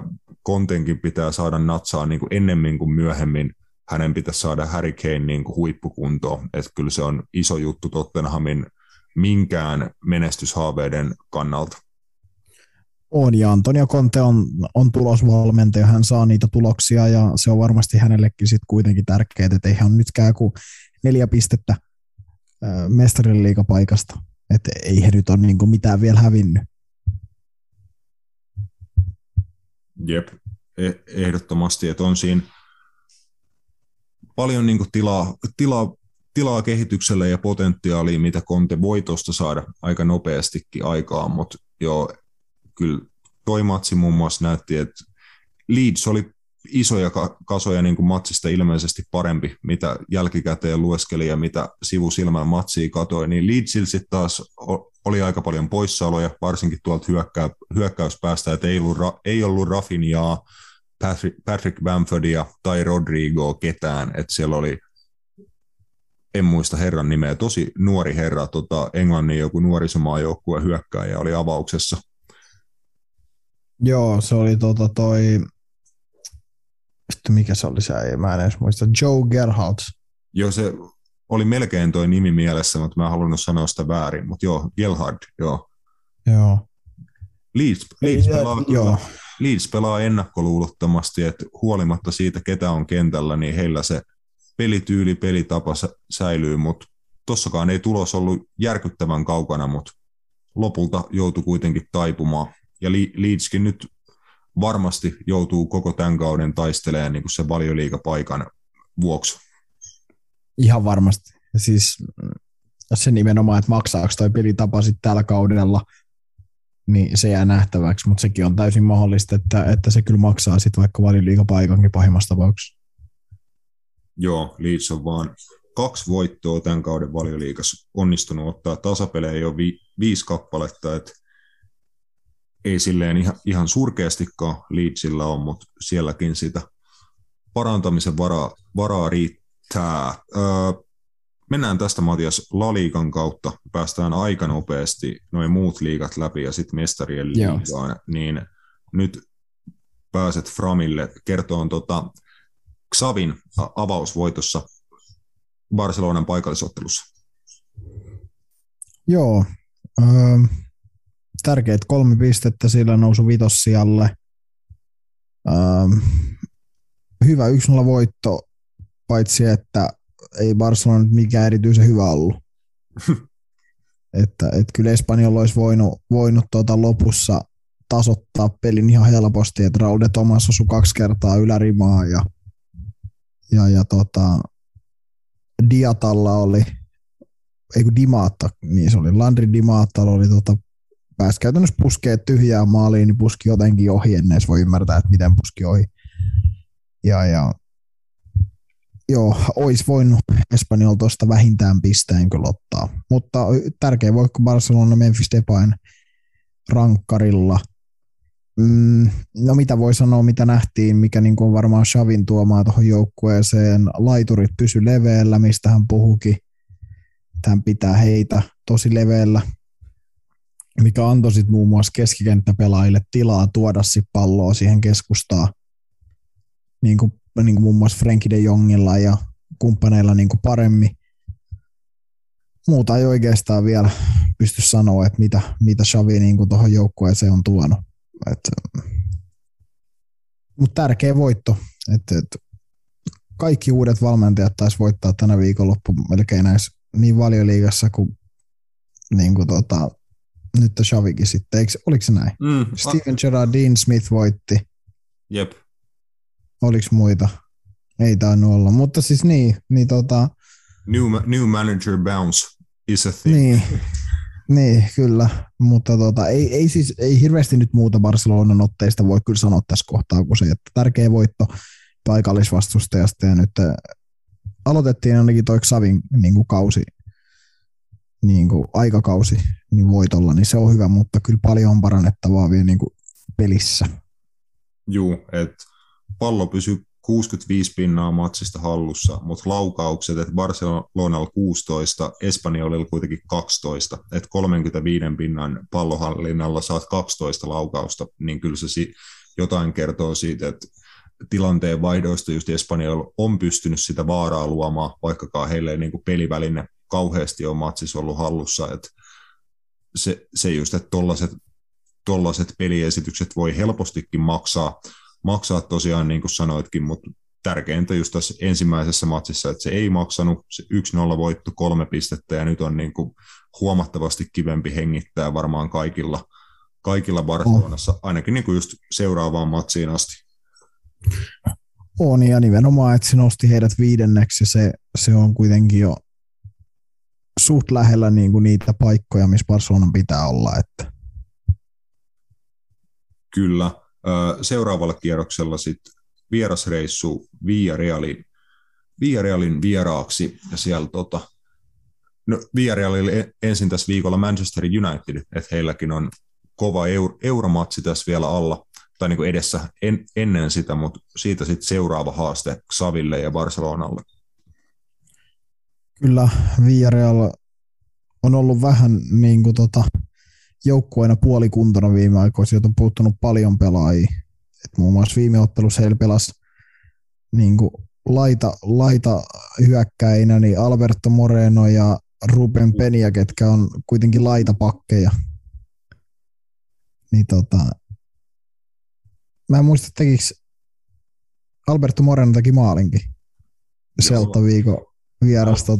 Albihän on ihan peto. Siis se, käytännössä varmasti kaikki hänen niin kuin parhaat ominaisuudet jalkapallolle, niin ne on kyllä siellä hyökkäyspäässä. Et mun mielestä ei ole mikään niin kuin hurja juttu peluttaa häntä laiturina, koska sitähän varmaan niin kuin haluaisi ollakin.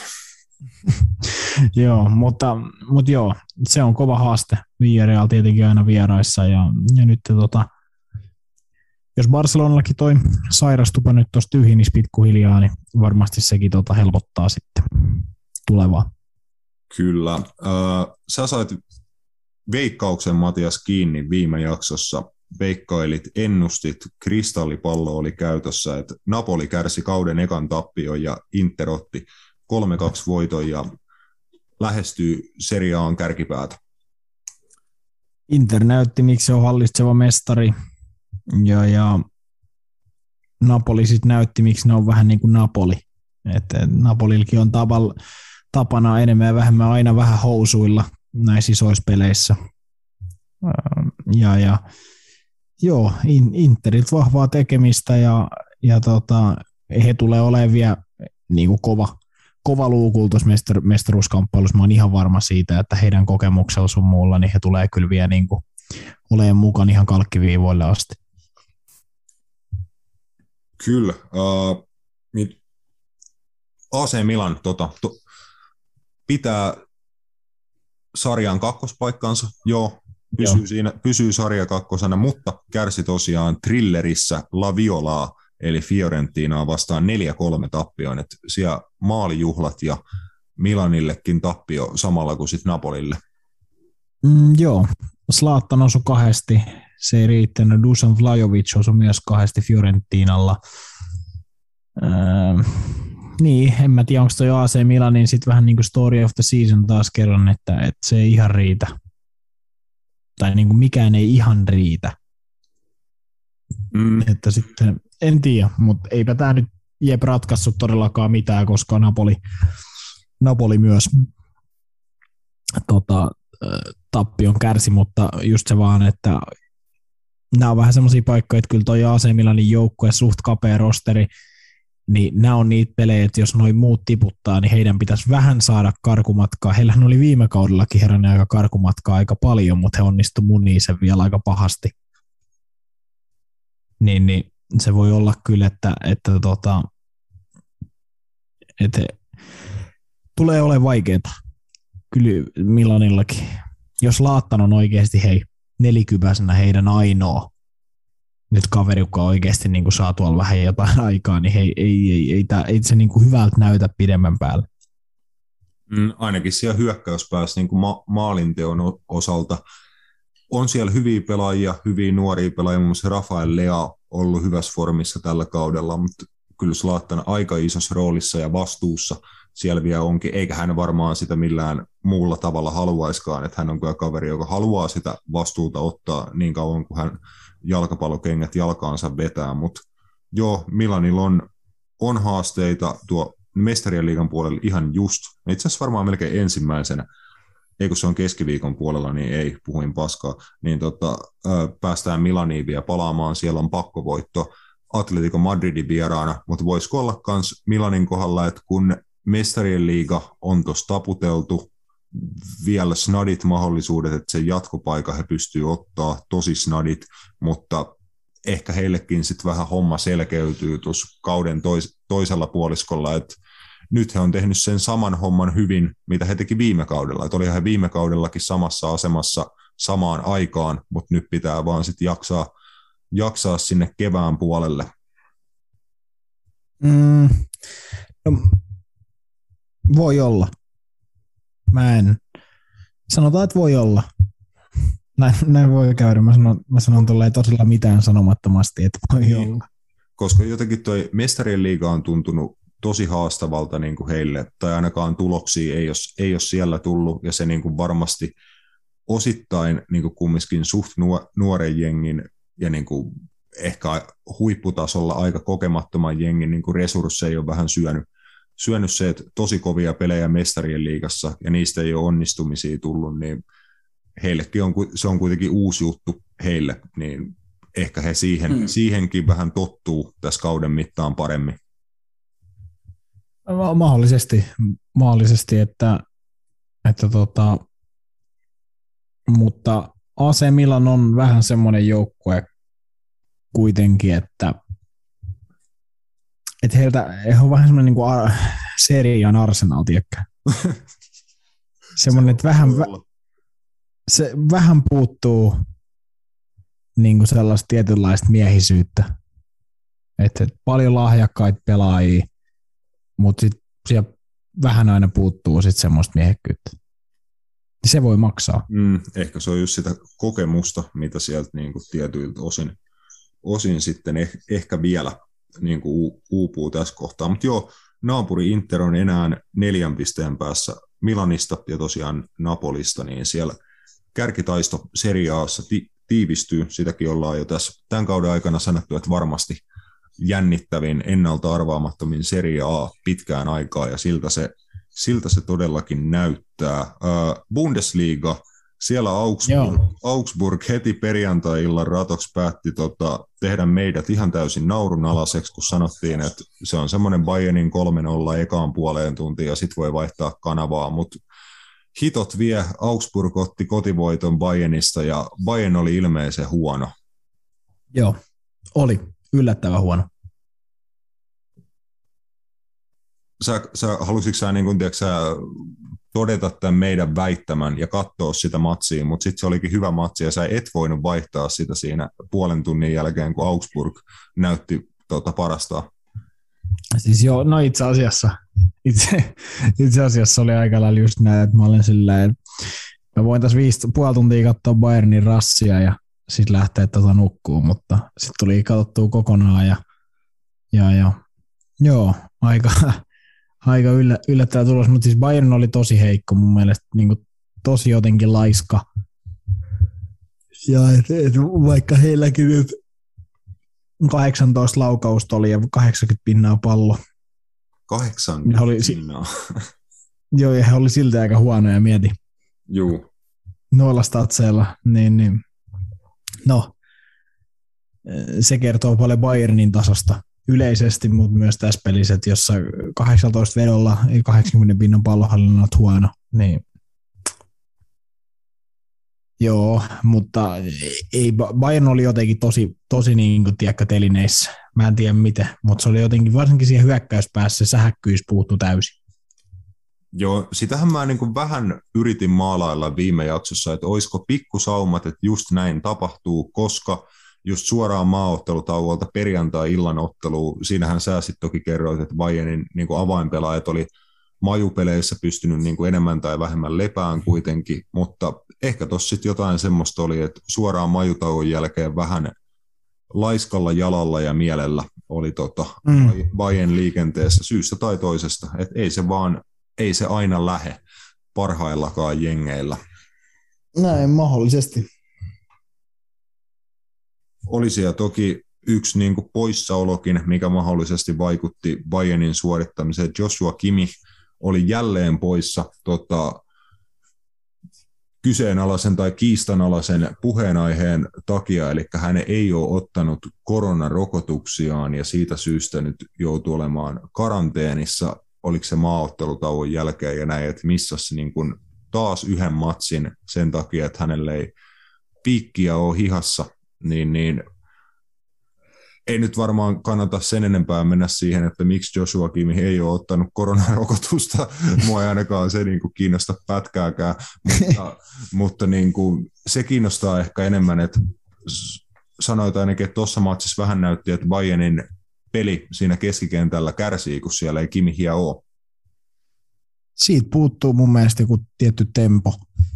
Siitä puuttuu mun mielestä semmoinen tietty niin kuin rytmi ja se kyllä niin kuin näkyy nimenomaan siinä, että se hyökkääminen niin kuin ja se pallon liikuttaminen oli vähän hidasta ja laiskaa. Ja ei se yleensä sellaiselta näytä, kun Joshua pyörittää peliä siinä. Että en mä tiedä, vaikuttiko se sitten mihinkään konkretiassa, mutta ainakin se mun silmää otti, että kyllä se niin kuin Kimmihin poissaolo näkyy.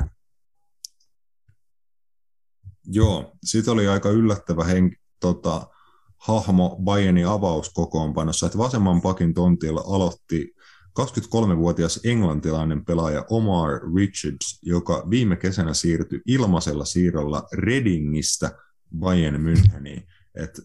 Me niin kuin mietittiin tuossa ennen jakson aloittamista, että millainenhan fiilis on, tiedätkö, että sulla on soppari loppumassa Championship-joukkueen Readingissä, että sitten sä alat miettiä, että mihinköhän mä saan sopparin niin kuin ensi kaudeksi, että saisiko jostain valioliigaseurasta vai pitäisikö mun mennä niin kuin joku kova Championship-seura tai lähenkö Skotlantiin tai ei, vaan sitten tulee puhelu Karl-Heinz Rummenigeltä vai keneltä vitulta se nyt tuleekaan sitten, että tuu Bayern Müncheniin täksi kaudeksi. Niin varmaan Oma Richardsille oli kesällä ihan kiva puhelu, mutta nyt Bayernin avarissa mitä toista kolmatta kertaa tällä kaudella.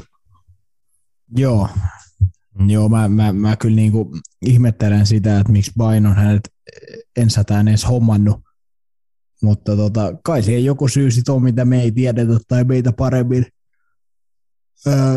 jalkapalloa ymmärtävät tietää, mutta kyllä mä niinku sen sanon, että kyllä oli aika sen näköistä tekemistä, että ei ollut niinku mistään kotosi, että aika heikko mun mielestä esitys kuitenkin. Just puhuttiin, kun ei ole mikään nuori kaveri, että se on muakin jopa mua vanhempi äijä. Ja pääset niinku Readingistä, kun on kuitenkin niinku Championshipissakin ihan mid-table joukkue, eikö se ole tällä hetkellä? Joo, ei ole mun mielestä niinku tosissaan noususta esimerkiksi haastanut tässä viime vuosina, ainakaan mitenkään kovin vakuuttavasti. Sä lähetit tuonne meidän ryhmään sen Jadon Reading-videonkin. Niin, joo, Reading on... Readingin joku biisi. Ai, joo, se oli ihan älytä. Huh. Siis meillä oli joku, onko Reading viikko, kun mäkin puhuin siitä Readingin joukkueesta, kun ketä siellä pelaa Danny Drinkwater, Andy Carroll, Alen Halilovic, ketäs kaikki muut. Siis se oli aivan, siis mä katoin sitä sillä tavalla, että tää on kyllä niinku, tää on kova jengi. Tää pelaa just tämmöiset kaverit, ketkä ei niinku, on ollut joskus hyviä. Olikohan siellä vielä joku, katsotaan nopeasti, mutta siis joo, meillä on joku Reading Weekko käynnissä, kun se näköjään koko ajan pulpahtelee esille tällaisia yllätyksiä. Joo, ilmeisesti, mutta se kannattaa ainakin kaikkeen käydä katsoa, on se joku Readingin kannustuskappaleessa joku We Are Royals tai joku, siinä oli joku tämmöinen, että heille tuli thaimaalainen omistus ja niin kuin lahjaksi Reading-faneille tai joku thaimaalaisen omistajaperheen joku tytär tai joku halusi tehdä tämmöisen musiikkivideo ja biisi Readingille, että lyökää YouTubeen niin kuin Reading song tai jotain. Siinä on kovaa kamaa kyllä. Mitä sä sanoit, että sun meni patajumiin viimeistään siinä vaiheessa, kun saksalainen pornotähti rupesi räppäämään? Joo, siinä oli joku ihan älytön räppiverse siinä niin kuin C-osassa. Huhhuh.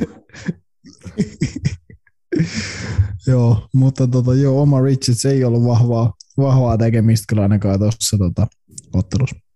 Joo, Hoffenheim kaatoi Leipzigin Ralf Rangnick-derbyssä. Mikä derby tämä on? Tämä on mun oma nimeämä derby, koska Ralf Rangnick on ollut nostamassa Hoffenheimia myöskin niin kuin luomassa heille uutta pelitapaa, kun Hoffenheimiin tuli uutta rahaa ja näin poispäin. Ja sitten myös totta kai tuo Red Bull-konsernissa Rangnick on luonut juttuja, niin nimetään tämä vaikka Ralf Rangnick-derbyksi. Jokut varmaan sanoo, että joku muoviderby tai jotain sellaista, mutta myös se on parempi näin. Joo. No joo, Hoffenheim oli 2-0 numeroin vahvempi Leipzigiä. Leipzigilläkin vaihtelevia otteita koko ajan, että välillä tulee voittoja, välillä tappioita ja nyt oli itse asiassa hyvässä putkessakin tuossa. Just voitti Dortmundin viime kierroksella ja nyt sitten Hoffenheimilta pataa ja sitten keskiviikkona pelaa sitten vielä ehkä mahdollisesta Mestarien liiga jatkoon pääsystä kautta Eurooppa-liigapaikasta sitten tuolla Euroopassa. Joo, ehkä enemmänkin siitä Eurooppa-liigapaikasta. Mutta joo, aloitetaan näin sitten tästä suoraan. Mestarien liiga ennakointi. Otetaan vaikka tämän tiistai-matsien jälkeen pikku breikki vielä tuottajan mielenterveyden takia. Mutta Villarreal Manchester Unitedista voidaan aloittaa, että saako Manchester Unitedkin sen new manager bouncein, mitä tosiaan Xavi ja Dean Smith ja Steven Gerrard sai tuossa viikonloppuna, niin onko nyt niin kuin Unitedin vara-manageri Michael Carrickin johdolla tulossa niin kuin uutta nostetta vai klaaraako good evening homma? Niin mä en tiedä sitten, että mikä on se new manager niin kuin tavallaan oikea määritelmä sille. Että just niin kuin sanoit, Michael Carrick on niin kuin varavalmentaja tuossa joukkueessa ja en mä tiedä, kyllä mä nyt uskon, että tuossa puhuinkin Villarrealin poissaoloista, niin mikäli he pätee oikeasti tuohon United-otteluukin, niin kyllä mä jotenkin näen sen, että niin heikko kuin Manchester United on ollutkin, niin he toivon voittaa. Että kyllä, niin kuin, kyllä Villarrealin on saatava parsittua Arnaud Danjumat ja kumppanit niin kuin oikeasti kondikseen tuohon matsiin, jos he haluaa haastaa. Haluaa Unitediin, mutta mulla on semmoinen fiilis, että Manchester United löytää sen verran asennetta tuohon pelaamisensa taas. Ehkä muutamilla jopa niin kuin yllättävillä muutoksilla kokoonpanossa. Esimerkiksi Donny van de Beek saattaa vaikka aloittaa kentällä tai jotain. Niin. Mä veikkaan, että Manchester United voittaa ottelun. Joo. On aika samoilla linjoilla, että varmasti siellä tapahtuu jonkinnäköistä niin kuin heräämistä ja pakkokin niin kuin on. Onhan se vittu noloa, että manageri saa potkut, kun on niin kuin oikeasti kaikki näkee, että joukkue on pelannut huonosti lähestulkoon koko kaudena ja niin pakko siitä on joku niin kuin heräämisreaktio syntyy ja nimenomaan niin kuin asennepuolella jonkinnäköinen niin kuin reaktio Unitedilta niin kuin varmasti nähdään tai niin kuin ihan pakko nähdä. Villarreal voi olla aika sopiva vastustaja heille, että tuossa muutama päivä sitten törmäilin sellaiseen tilastoon, että niin kuin Euroopan top 5-sarjoista joukkueet, jotka hallitsee eniten palloa ja miten he sitten pystyy sen kääntämään laukauksiksi, eli että kuinka paljon niin kuin pallohallintaan nähden sä pystyt saamaan laukauksia aikaa, niin Liverpool oli niin kuin Euroopan paras siinä, että heillä on korkea pallohallintaprosentti ja tosi korkea määrä laukauksia per ottelu. Villarreal oli sitten niinku heikommalla puolella siinä, että heillä myöskin oli tosi korkea keskimääräinen pallohallintaprosentti, mutta aika vähän laukauksia. Että he niinku ei saa omaa pallohallintaansa käännettyä laadukkaiksi maalipaikoiksi ihan tarpeeksi hyvin, ja se voi Manchester Unitedille olla ihan sopiva niinku lähtökohta. Ehdottomasti. Ja nimenomaan se, että he pyrkii pitää palloa, niin se on varmasti kuninäpäähän niin kuin Unitedin ominaisuuksien osalta. Jep. Kyllä mä lähden Unitedin voittokelkkaan kanssa. United voittaa 0-2. Mennään samalla. Juu. Chelsea ja Juventus pelaa huomenna tiistaina. Lohkovoitosta käytännössä, että Juventus on voittanut kaikki ottelut tuossa lohkossa, jossa Zenit ja Malmö näiden joukkueiden lisäksi pelaa, mutta Juventus onnistui Chelsea voittamaan siinä heidän aikaisemmassa kohtaamisessa 1-0, ja Juventukselta viikonloppuna taas aika niukka voitto Lazio vieraana 2 Leonardo Bonuccin rangaistuspotkulla, niin jos Juventus pystyy vastaavan tempun tekemään Länsi-Lontoossa, niin lohkovoitto on sitä myöten heidän. Jos Chelsea pystyy taas sitten matsin voittamaan, niin sitten joukkueet on tasapisteissä vikalle kiekalle lähettäessä. Joo, toi olisi kyllä Chelsealle tärkeä voitto senkin takia, että lohkon toiseksi jääminen ei ole niin kuin varmastikaan hyvä juttu, koska se tarkoittaa, että sieltä tulee joku lohkovoittaja vastaan. Ja mikäli sitten hommat menee esimerkiksi niin, että vaikka mietitään nyt hypoteettisesti, jos sieltä tulisi lohkovoittajia, se voi Real Madrid, Bayern München, Ajax. No sitten sieltä voi tulla kyllä tuosta Salzburgin, Lille, Wolfsburgin, Sevilla lohkosta ihan kavaa. Tai sitten vaikka PSG. Niin. Voisin sitten Chelsealle niin valitsevan mestarin niin kova paikka heti lähteä pelaamaan jotain noita vastaan. Et kyllä mä niin näen, että kyllä Chelsea on toi ottelu voitettava. He oli paljon parempia kuin Juventus silloin Torinossa. Juventus oliko se ainoa laukauksella maaliin kohti, sai heti tokan puolen alkuun. Federico Chiesa teki 1-0 ja Juventus sitten veti Kiinan muurin sit siihen oman puoliskolleen ja Chelsea sitten hakkas päätä seinään. Mutta joo, pelillisesti nyt varmaan ei tulla näkemään mitään superviihdyttävää ottelua, mutta ihan mielenkiintoinen peli muuten. Joo, mielenkiintoiset lähtökohdat, kun Chelseankin niin kuin vahvuuksia miettii, että miten tuo niin kuin pelin kuva kuva tulee meneen. Chelseakään nyt ei Thomas Tuchelin alaisuudessa ole mikään pallohallintajoukkue. Pitkät hyökkäykset on ehkä se, missä heillä on niin kuin eniten kehitettävää, että murtaa sit vastustaja, joka puolustaa syvältä ja niin kuin näin, että pystyykö Chelsea pakottaa Juventuksen virheisiin tarpeeksi paljon ja niin kuin näin, että tuosta voisi kyllä aika nihkeätä matsia näin niin kuin etukäteen ottaa, mutta voihan sieltä niin kuin vaikka maali-ilottelu meidät yllättää, eihän sitä ikinä tiedä, mutta mä lähden ygällä. Mä sanon 2-1. Mä uskon, että Chelsea hoitaa. Joo. Sitten mainitsitkin tuon yhden lohkon, jossa on hyvinkin niin kuin hommat auki. Varmasti just se kilpailun tasaisin lohko. Et Salzburg johtaa lohkoa 7 pisteellä ja Lille tulee perässä sit 5 pisteellä. Wolfsburg oli myöskin 5 pisteessä ja Sevilla on sitten 3 pisteessä lohkojumbona 3 tasapelillä. Mut jos Salzburg pystyy hakemaan vierasvoiton Lillestä, mikä on ainakin meikäläisen niin kuin tämän kierroksen vetovinkki, että Lillellä on tosi iso kasa poissaoloja, Salzburgin vierasvoitolle saa tässä vaiheessa vielä ainakin sellaisen reilun 3 kertoimen, niin mä sanoin, että se kannattaa ottaa talteen, että jos Salzburg pystyy vierasvoiton siitä nappaa, niin he nousis 10 pisteeseen, aika lailla on kiinni sitten lohkovoitossa, mutta Sevillalla on hyvä mahdollisuus voittamalla Wolfsburg tulla niinku jatkopaikkamähinöihin niinku oikeasti takaisin.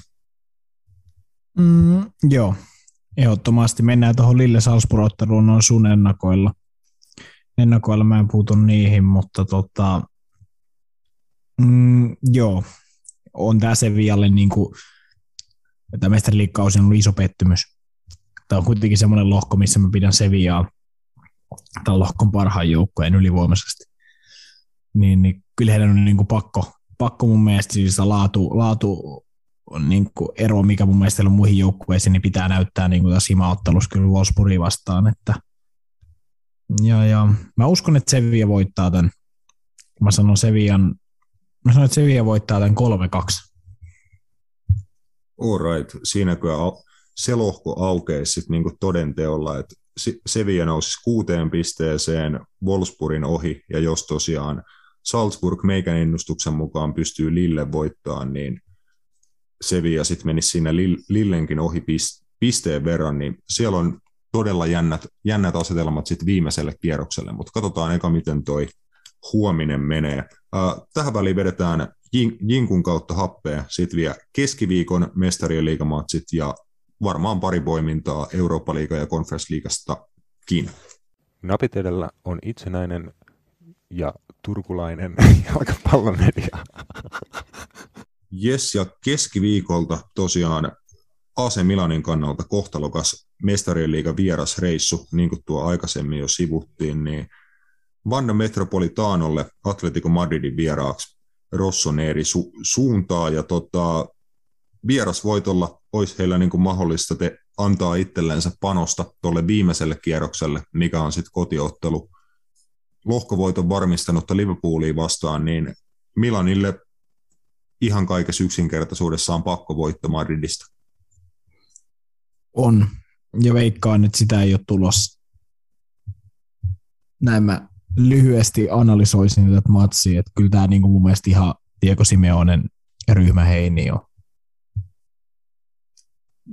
Näin mäkin näkisin, varsinkin niin kuin se kotiottelu Liverpooliin vastaan Tikolta oli mun mielestä vakuuttavaa tekemistä, vaikka tappio siitäkin tuli, mutta kyllä niin kuin Simeonen ryhmän niin kuin kokemus ja ehkä jokseenkin jopa laatu niin kuin edulla näkisin, että he pystyvät tuon klaaraamaan, mutta niin kuin jännä nähdä, että mitä Milan saa sitten itsestään irti tuossa paikassa, että pystyykö nouseen esiin pakoneessa. Ehkä Zlatan osuu pari kertaa, ken tietää. Että kyllä tuossa tulee todella tiukka matsi, niin kuin näkisin näin. Jos Zlatan tekee 2 ja Suores tekee 2, 2-2. Se olisi hienoa. Kahden legendahyökkäjän maaliilottelu. Kyllä. Liverpoolilla panokset on matsi Portoa vastaan kotona. Siitä ei ole oikeastaan mitään puhuttavaa muuta kuin, että ketä Liverpoolilla on kentällä. Nähdään varmaan, ehkä todennäköisesti sellaisia kavereita kuin muun muassa Tyler Morton ja Connor Bradley saatetaan nähdä avauskokoonpanossa. Ja nuoria pelaajia tulee... Divo Korigi, nuori lupaus saatetaan myöskin nähdä avauksessa, ja sehän meitä aina ilahduttaa massiivisesti. Kyllä. Joo, Divo Korigin 3 maalia. Kyllä, siinä olisi ihan hyvä. Että se olisi ainakin AC Milanille niin kuin tämmöinen pikku palvelus, jos Liverpool niin kuin haluaisi Porton kakkosmiehilläkin voittaa. Niin, kyllä. Divo Korigi vastaa Pepe on kyllä aika kova battle. Joo, mä lähetän tästä terkkuja AC Milan fani ystävälle Leeville, että Divo Korikin harteilla on kaikki Milanin toiveet. Joo. Se on semmoinen paikka elämässä ja universumissa, missä on hyvä olla. Divo Korigin armoilla. Mutta joo, Manchester City ja PSG tarjoilee sitten ainakin näin ennakkoon tämän kierroksen huippumatsin. City tosiaan isännöi, ja nähdäänkö kotijoukkueen oppitunti vai pariisilaisten unelmapeli? Vaikea. Mä veikkaan, että nähdään aika samantyylinen matsi kuin se, mikä ottelu pelattiin Pariisissa. City on parempi, mutta PSG väläyttää pari kertaa taikasauvaa. Niin, siis lopputuloksesta en osaa sanoa, mutta sanoisin, että peli tulee menee aika samalla kaavalla, että näillä näkymin siellä avaa Messi, Mbappé, Neymar ja kumppanit sitten, niin kyllä mä uskon, että PSG tulee puolustaa 7-8 miehellä ja tekee ihan pirusti jalkaduuneja keskentällä, just Verratti, Paredes, Gueye, ketä siinä ikinä pelaakaan, Herrera, kumppanit. Ja sitten nämä kolme pyörittelee sitten taikasauvaa siellä ylhänä, ja se pakottaa Cityinkin kyllä varmasti tekee ratkaisuja. Mä en usko, että Manchester Citykään uskaltaa sitten niin paljon laittaa välttämättä muun muassa João Canceloa ja Kyle Walkeria ja kumppaneita sinne ylöspäin, mikäli nämä kolme sinne ylös jää. Se on mielenkiintoinen peli, mutta veikkaan, että aika samaa kaavaa. PSG tulee vetää, jos voisi sanoa jopa rumasti bussittaa, ja sitten sitä kautta hakee niitä vastahyökkäyksiä. Se voi olla se resepti voittoon, niin kuin Mauricio Pochettino on näitä City vastaan. Hän on näitä reseptejä aika paljon luonut kyllä, millä hän on voittanut. Ainakin laatu on ihan järkyttävä määrä kentällä nähtävillä tuossa matsissa niin kuin yksilölaatua, mutta se just, että Cityn joukkuepelaamisen laatu on niin hurjaa tällä hetkellä, että kyllä he niin selkeänä suosikkina tuohon lähtee, mutta niin kuin jo aikaisemminkin todettu, että tällaiset matsit kyllä sopii varmasti niin kuin tolle PSG-jengille ehkä parhaiten, että tuossa niin kuin toimijahisto pääsee ehkä parhaiten niin kuin esiin. Niin on vaikea noita on pysäyttää, jos ne on pelipäällä, noikin hyökkäjät, ketä tuo PSG on, että se on vaan fakta. Cityn pitää toivoa, että ne ei ole pelipäällä. Koska noi kaverit on just niin kuin nähtiin siinä ekassa pelissäkin, ei ne paljon tilaa tai paikkoja vaadi. Niin Messit ja Neymarit ja Mbappet, ne tekee kyllä niitä maaleja sit, jos ne niitä paikkoja saa. Mutta mielenkiintoinen matsi sen takia just, että on niin kuin kaksi tosi eri tavalla valmennettua ja roolitettua joukkuetta. Jep. Tulosveikaus tähän. Mikä se on? Sä saat heittää, kun mä tarkistan samalla vielä, mikä toi oli toi lohkon... noin niin kuin tilanne. Mä sanon, että 3-2 Manchester City voittaa. Se kuulostaa aika hyvältä. Noin niin kuin kokonaisuudessaan.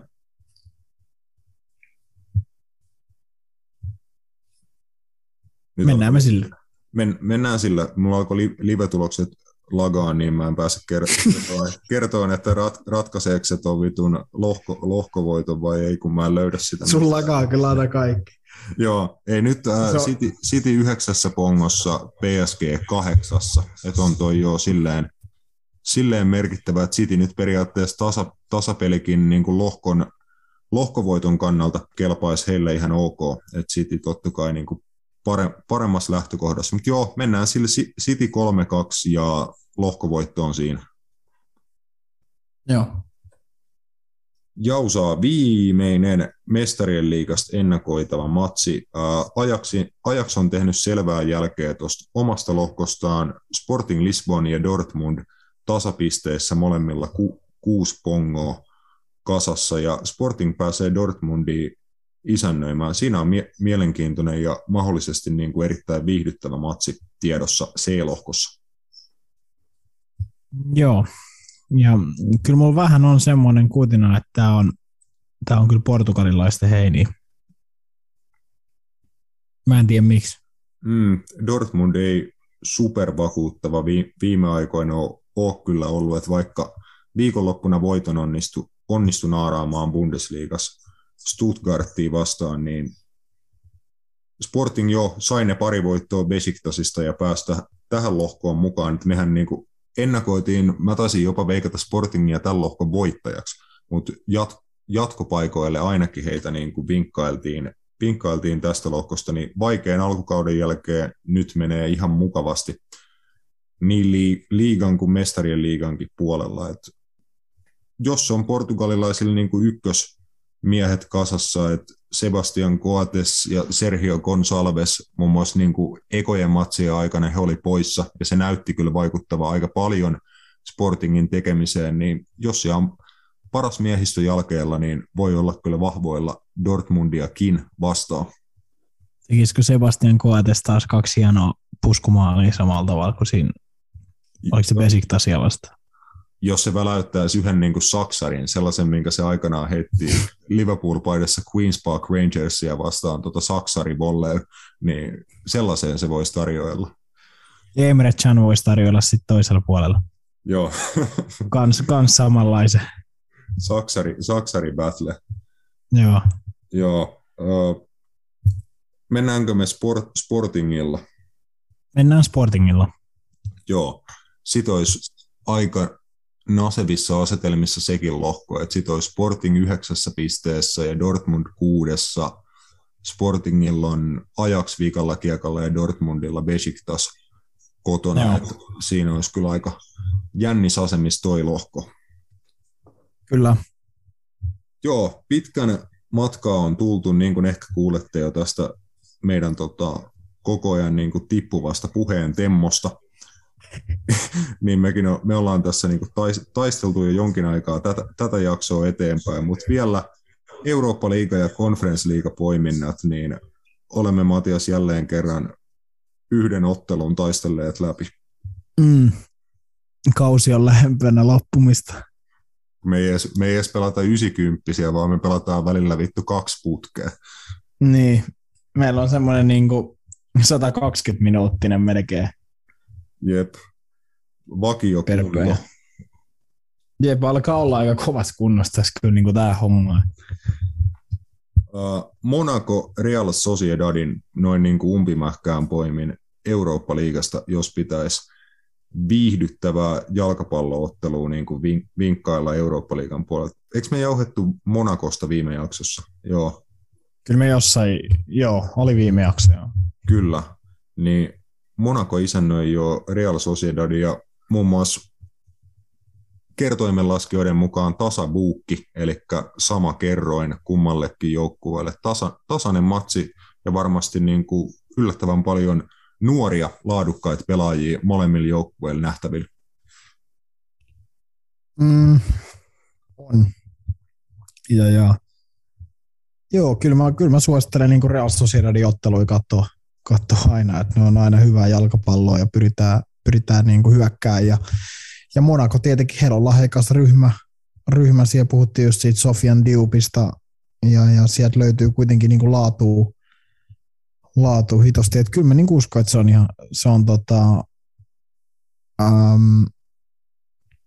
se on kova peli. Kyllä mä sen melkein jo ehkä tältä Eurooppa-liigan kierrokselta nostaisin 9 parhaista. Jep, sitten on Glasgow Rangersilla Giovanni Bronkhorsten ensimmäinen ottelu päävalmentajana edessä. Se on kotimatsi Sparta Prahaa vastaan. Rangers on Sparta Prahan kanssa tasapisteissä. Lyon on tuosta lohkosta tehnyt selvää jälkeen 4 voitolla, mutta Rangers jos onnistuisi tsekkiläiset voittamaan, niin siitä nousisi sitten 3 pistettä heidän eteensä ja olisi ihan hyvissä asemissa tuon Eurooppa-liigan jatkopaikan nappaa. Joo, kyllä. Ihan iso testi vaan Bronkhorstille. Tietenkin, ja kyllä varmasti niin kuin Rangersissakin tullaan näkemään tietynlaiset muutoksen tuulet nyt nimenomaan Steven Gerrardin lähdön jälkeen. Mielenkiintoista nähdä, mikä siellä muuttuu vai muuttuuko mikään niin kuin nyt heti alkuun, että onko nähtävissä jotain selkeitä muutoksia, niin kuin millä tavalla Bronkhorst luutat joukkuetta peluttaa sen sijaan, miten Gerrard halusi. Joo, ei minkäännäköistä käsitystä, että mitä ne mahdolliset erot niin kuin näiden kahden valmentajan välillä voisi olla. Hollantilainen entinen pelaaja ja nykyinen valmentaja Bronkhorst. Eikö hän ollut Feyenoordin valmentaja silloin, kun he voitti mestaruuden muutama vuosi sitten? Oli. Joo, että siitä on ainakin niin kuin mestaruuden puolesta näyttöjä, että se oli kova temppu, että Feyenoordkaan ei ollut mitä johonkin 30 vuoteen mestaruutta voittanut, niin ainakin siitä on niin kuin mestarivalmentajana kokemusta. Kyllä. Jos sitten me uusi kilpailu tälle kaudelle, Eurooppa Conference League, ja vielä nähdään HJK:takin siellä. Yritän löytää, että missä HJK pelaa. HJK pelaa kotikentällä Bolt Areenalla ja vastassaan armenialainen Alaskert. Heistä tuli komea vierasvoitto ensimmäisestä kohtaamisesta, mutta tämän pitäisi olla niin kuin klubille suht selkeätä kauraa. Että klubi on selkeä suosikki kotikentällä. On ehdottomasti. Mun mielestä aika huono oli tämä Alaskert. Että näytti oikeasti aika niin kuin... No en mä tiedä, onko raju sanoa amatöörijoukkueelta, mutta aika semmoiselta joukkueelta kyllä vähän oli mun mielestä niin kuin väärässä. Mä taisin silloin sanoakin, että ei tällaisia jengejä tarvitse europeleihin päästää, vaikka tämä onkin nyt alin europeliturnaus. Jep, jos sitä niin kuin ekan matsin näiden joukkueiden välillä katsoi, niin kutakuinkin tällaiseen johtopäätökseen varmasti niin kuin saatto päätyä, että se oli niin kuin HJK:llekin aika helpon näköistä laittaa tosiaan armenialaiset niin kuin nippuun.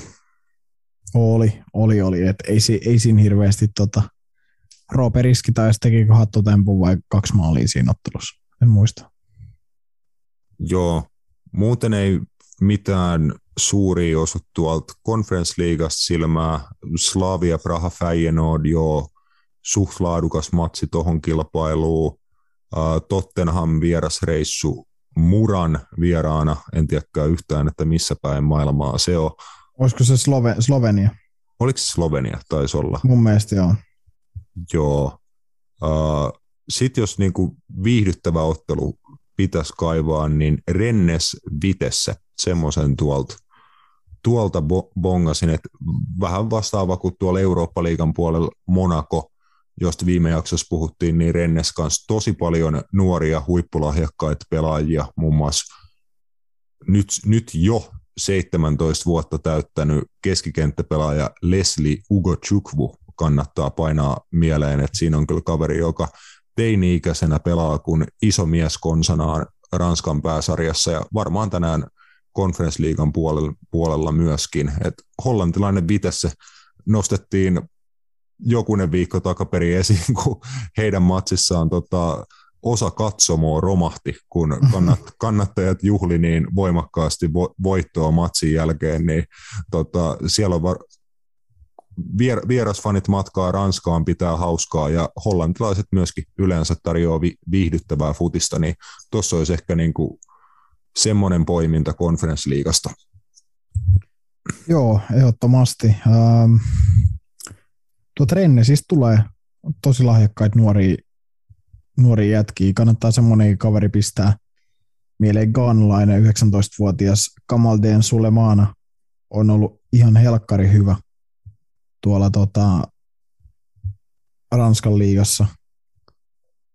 Ja en muista, itse asiassa taisi siirtyä tuolta, olisiko pelannut jopa Tanskassa, Nordsjällandista tai jostain. Onkohan mä ihan väärässä, oota mä tarkistan, mutta joo, Nordsjällandista, että hän on siellä, niin kuin sieltä niiden kasvattaja, missä muun muassa niin kuin suomalaisiakin nuoria on käynyt, on leiks Oliver Antmanos siellä muun muassa, niin, mutta hän on siis todella hyvä ollut Ranskan pääsarjassa, varmaan niin kuin yksi jopa Euroopan parhaita haastajia ollut tällä kaudella, niin kuin 1 vastaan 1 tilanteessa, voisin melkein niin kuin tälleen hatusta vetämällä sanoa. Joo, varmasti siis just Nordsjällandista bongannut pelaajia ja skoutannut sieltä, niin Nordsjälland on kuitenkin niin kuin Pohjoismaissa tosi kovan kasvattajaseuran maineessa, nyt varmaan alkaa olla vähän laajemminkin ympäri Eurooppaa, mutta Renne sitten taas toisena niin kuin kasvattajaseurana, ehkä sitten vähän isommasta sarjasta ja isommasta jalkapallokulttuurista, niin näin mä niin kuin tuntuu oleva yhteys silläkin kannalla, että kyllä yleensä niin kuin nämä seurat, joilla on toi skouttaaminen, pelaajarekrytointi niin kuin hyvässä jamassa, niin yleensä he aika paljon tekee yhteistyötä, ja nämä nuoret lahjakkaat pelaajat tykkääkin niin kuin nykyään tuntuu, että valita tällaisia seuroja, joilla on niin kuin näyttää track recordi siitä, että he pystyvät kehittämään nuoria pelaajia ja antaa heille vastuuta, niin Rennes yksi semmoinen seura kyllä ehdottomasti. On siellä, ketä sieltä nyt on noussut viime vuosina? Kamavinga, Dembele. Tuleeko mieleen muita? Ei tule suorilta, mutta siis varmasti listaa voisi jatkaa. Mun mielestä me hei joskus jopa nostettiin. Se joku on sieltä. Me käytiin mun mielestä niin kuin läpi tämä Rennesin niin kuin lista, että mitä he on myynyt pelaajia tai jotain. Voi olla. Mä en muista. Dokuhan pelaa siellä kanssa. Joo. Se belgialainen. Tuo on siis joku poikkeuksia. Varsinkin niin kuin tuollaisia keskikenttä kautta hyökkäyspään pelaajia, laitureita tuolla Rennesillä joku kumma taipumus niin kuin jalostaa aika hyvin. Joo. Kyllä, mutta siitä vielä Euroopan Conference League tärpit tähän loppuun. Palataan mahdollisimman pian asiaa. En tiedä, olin niin kuin miettimässä. Palataan joskus.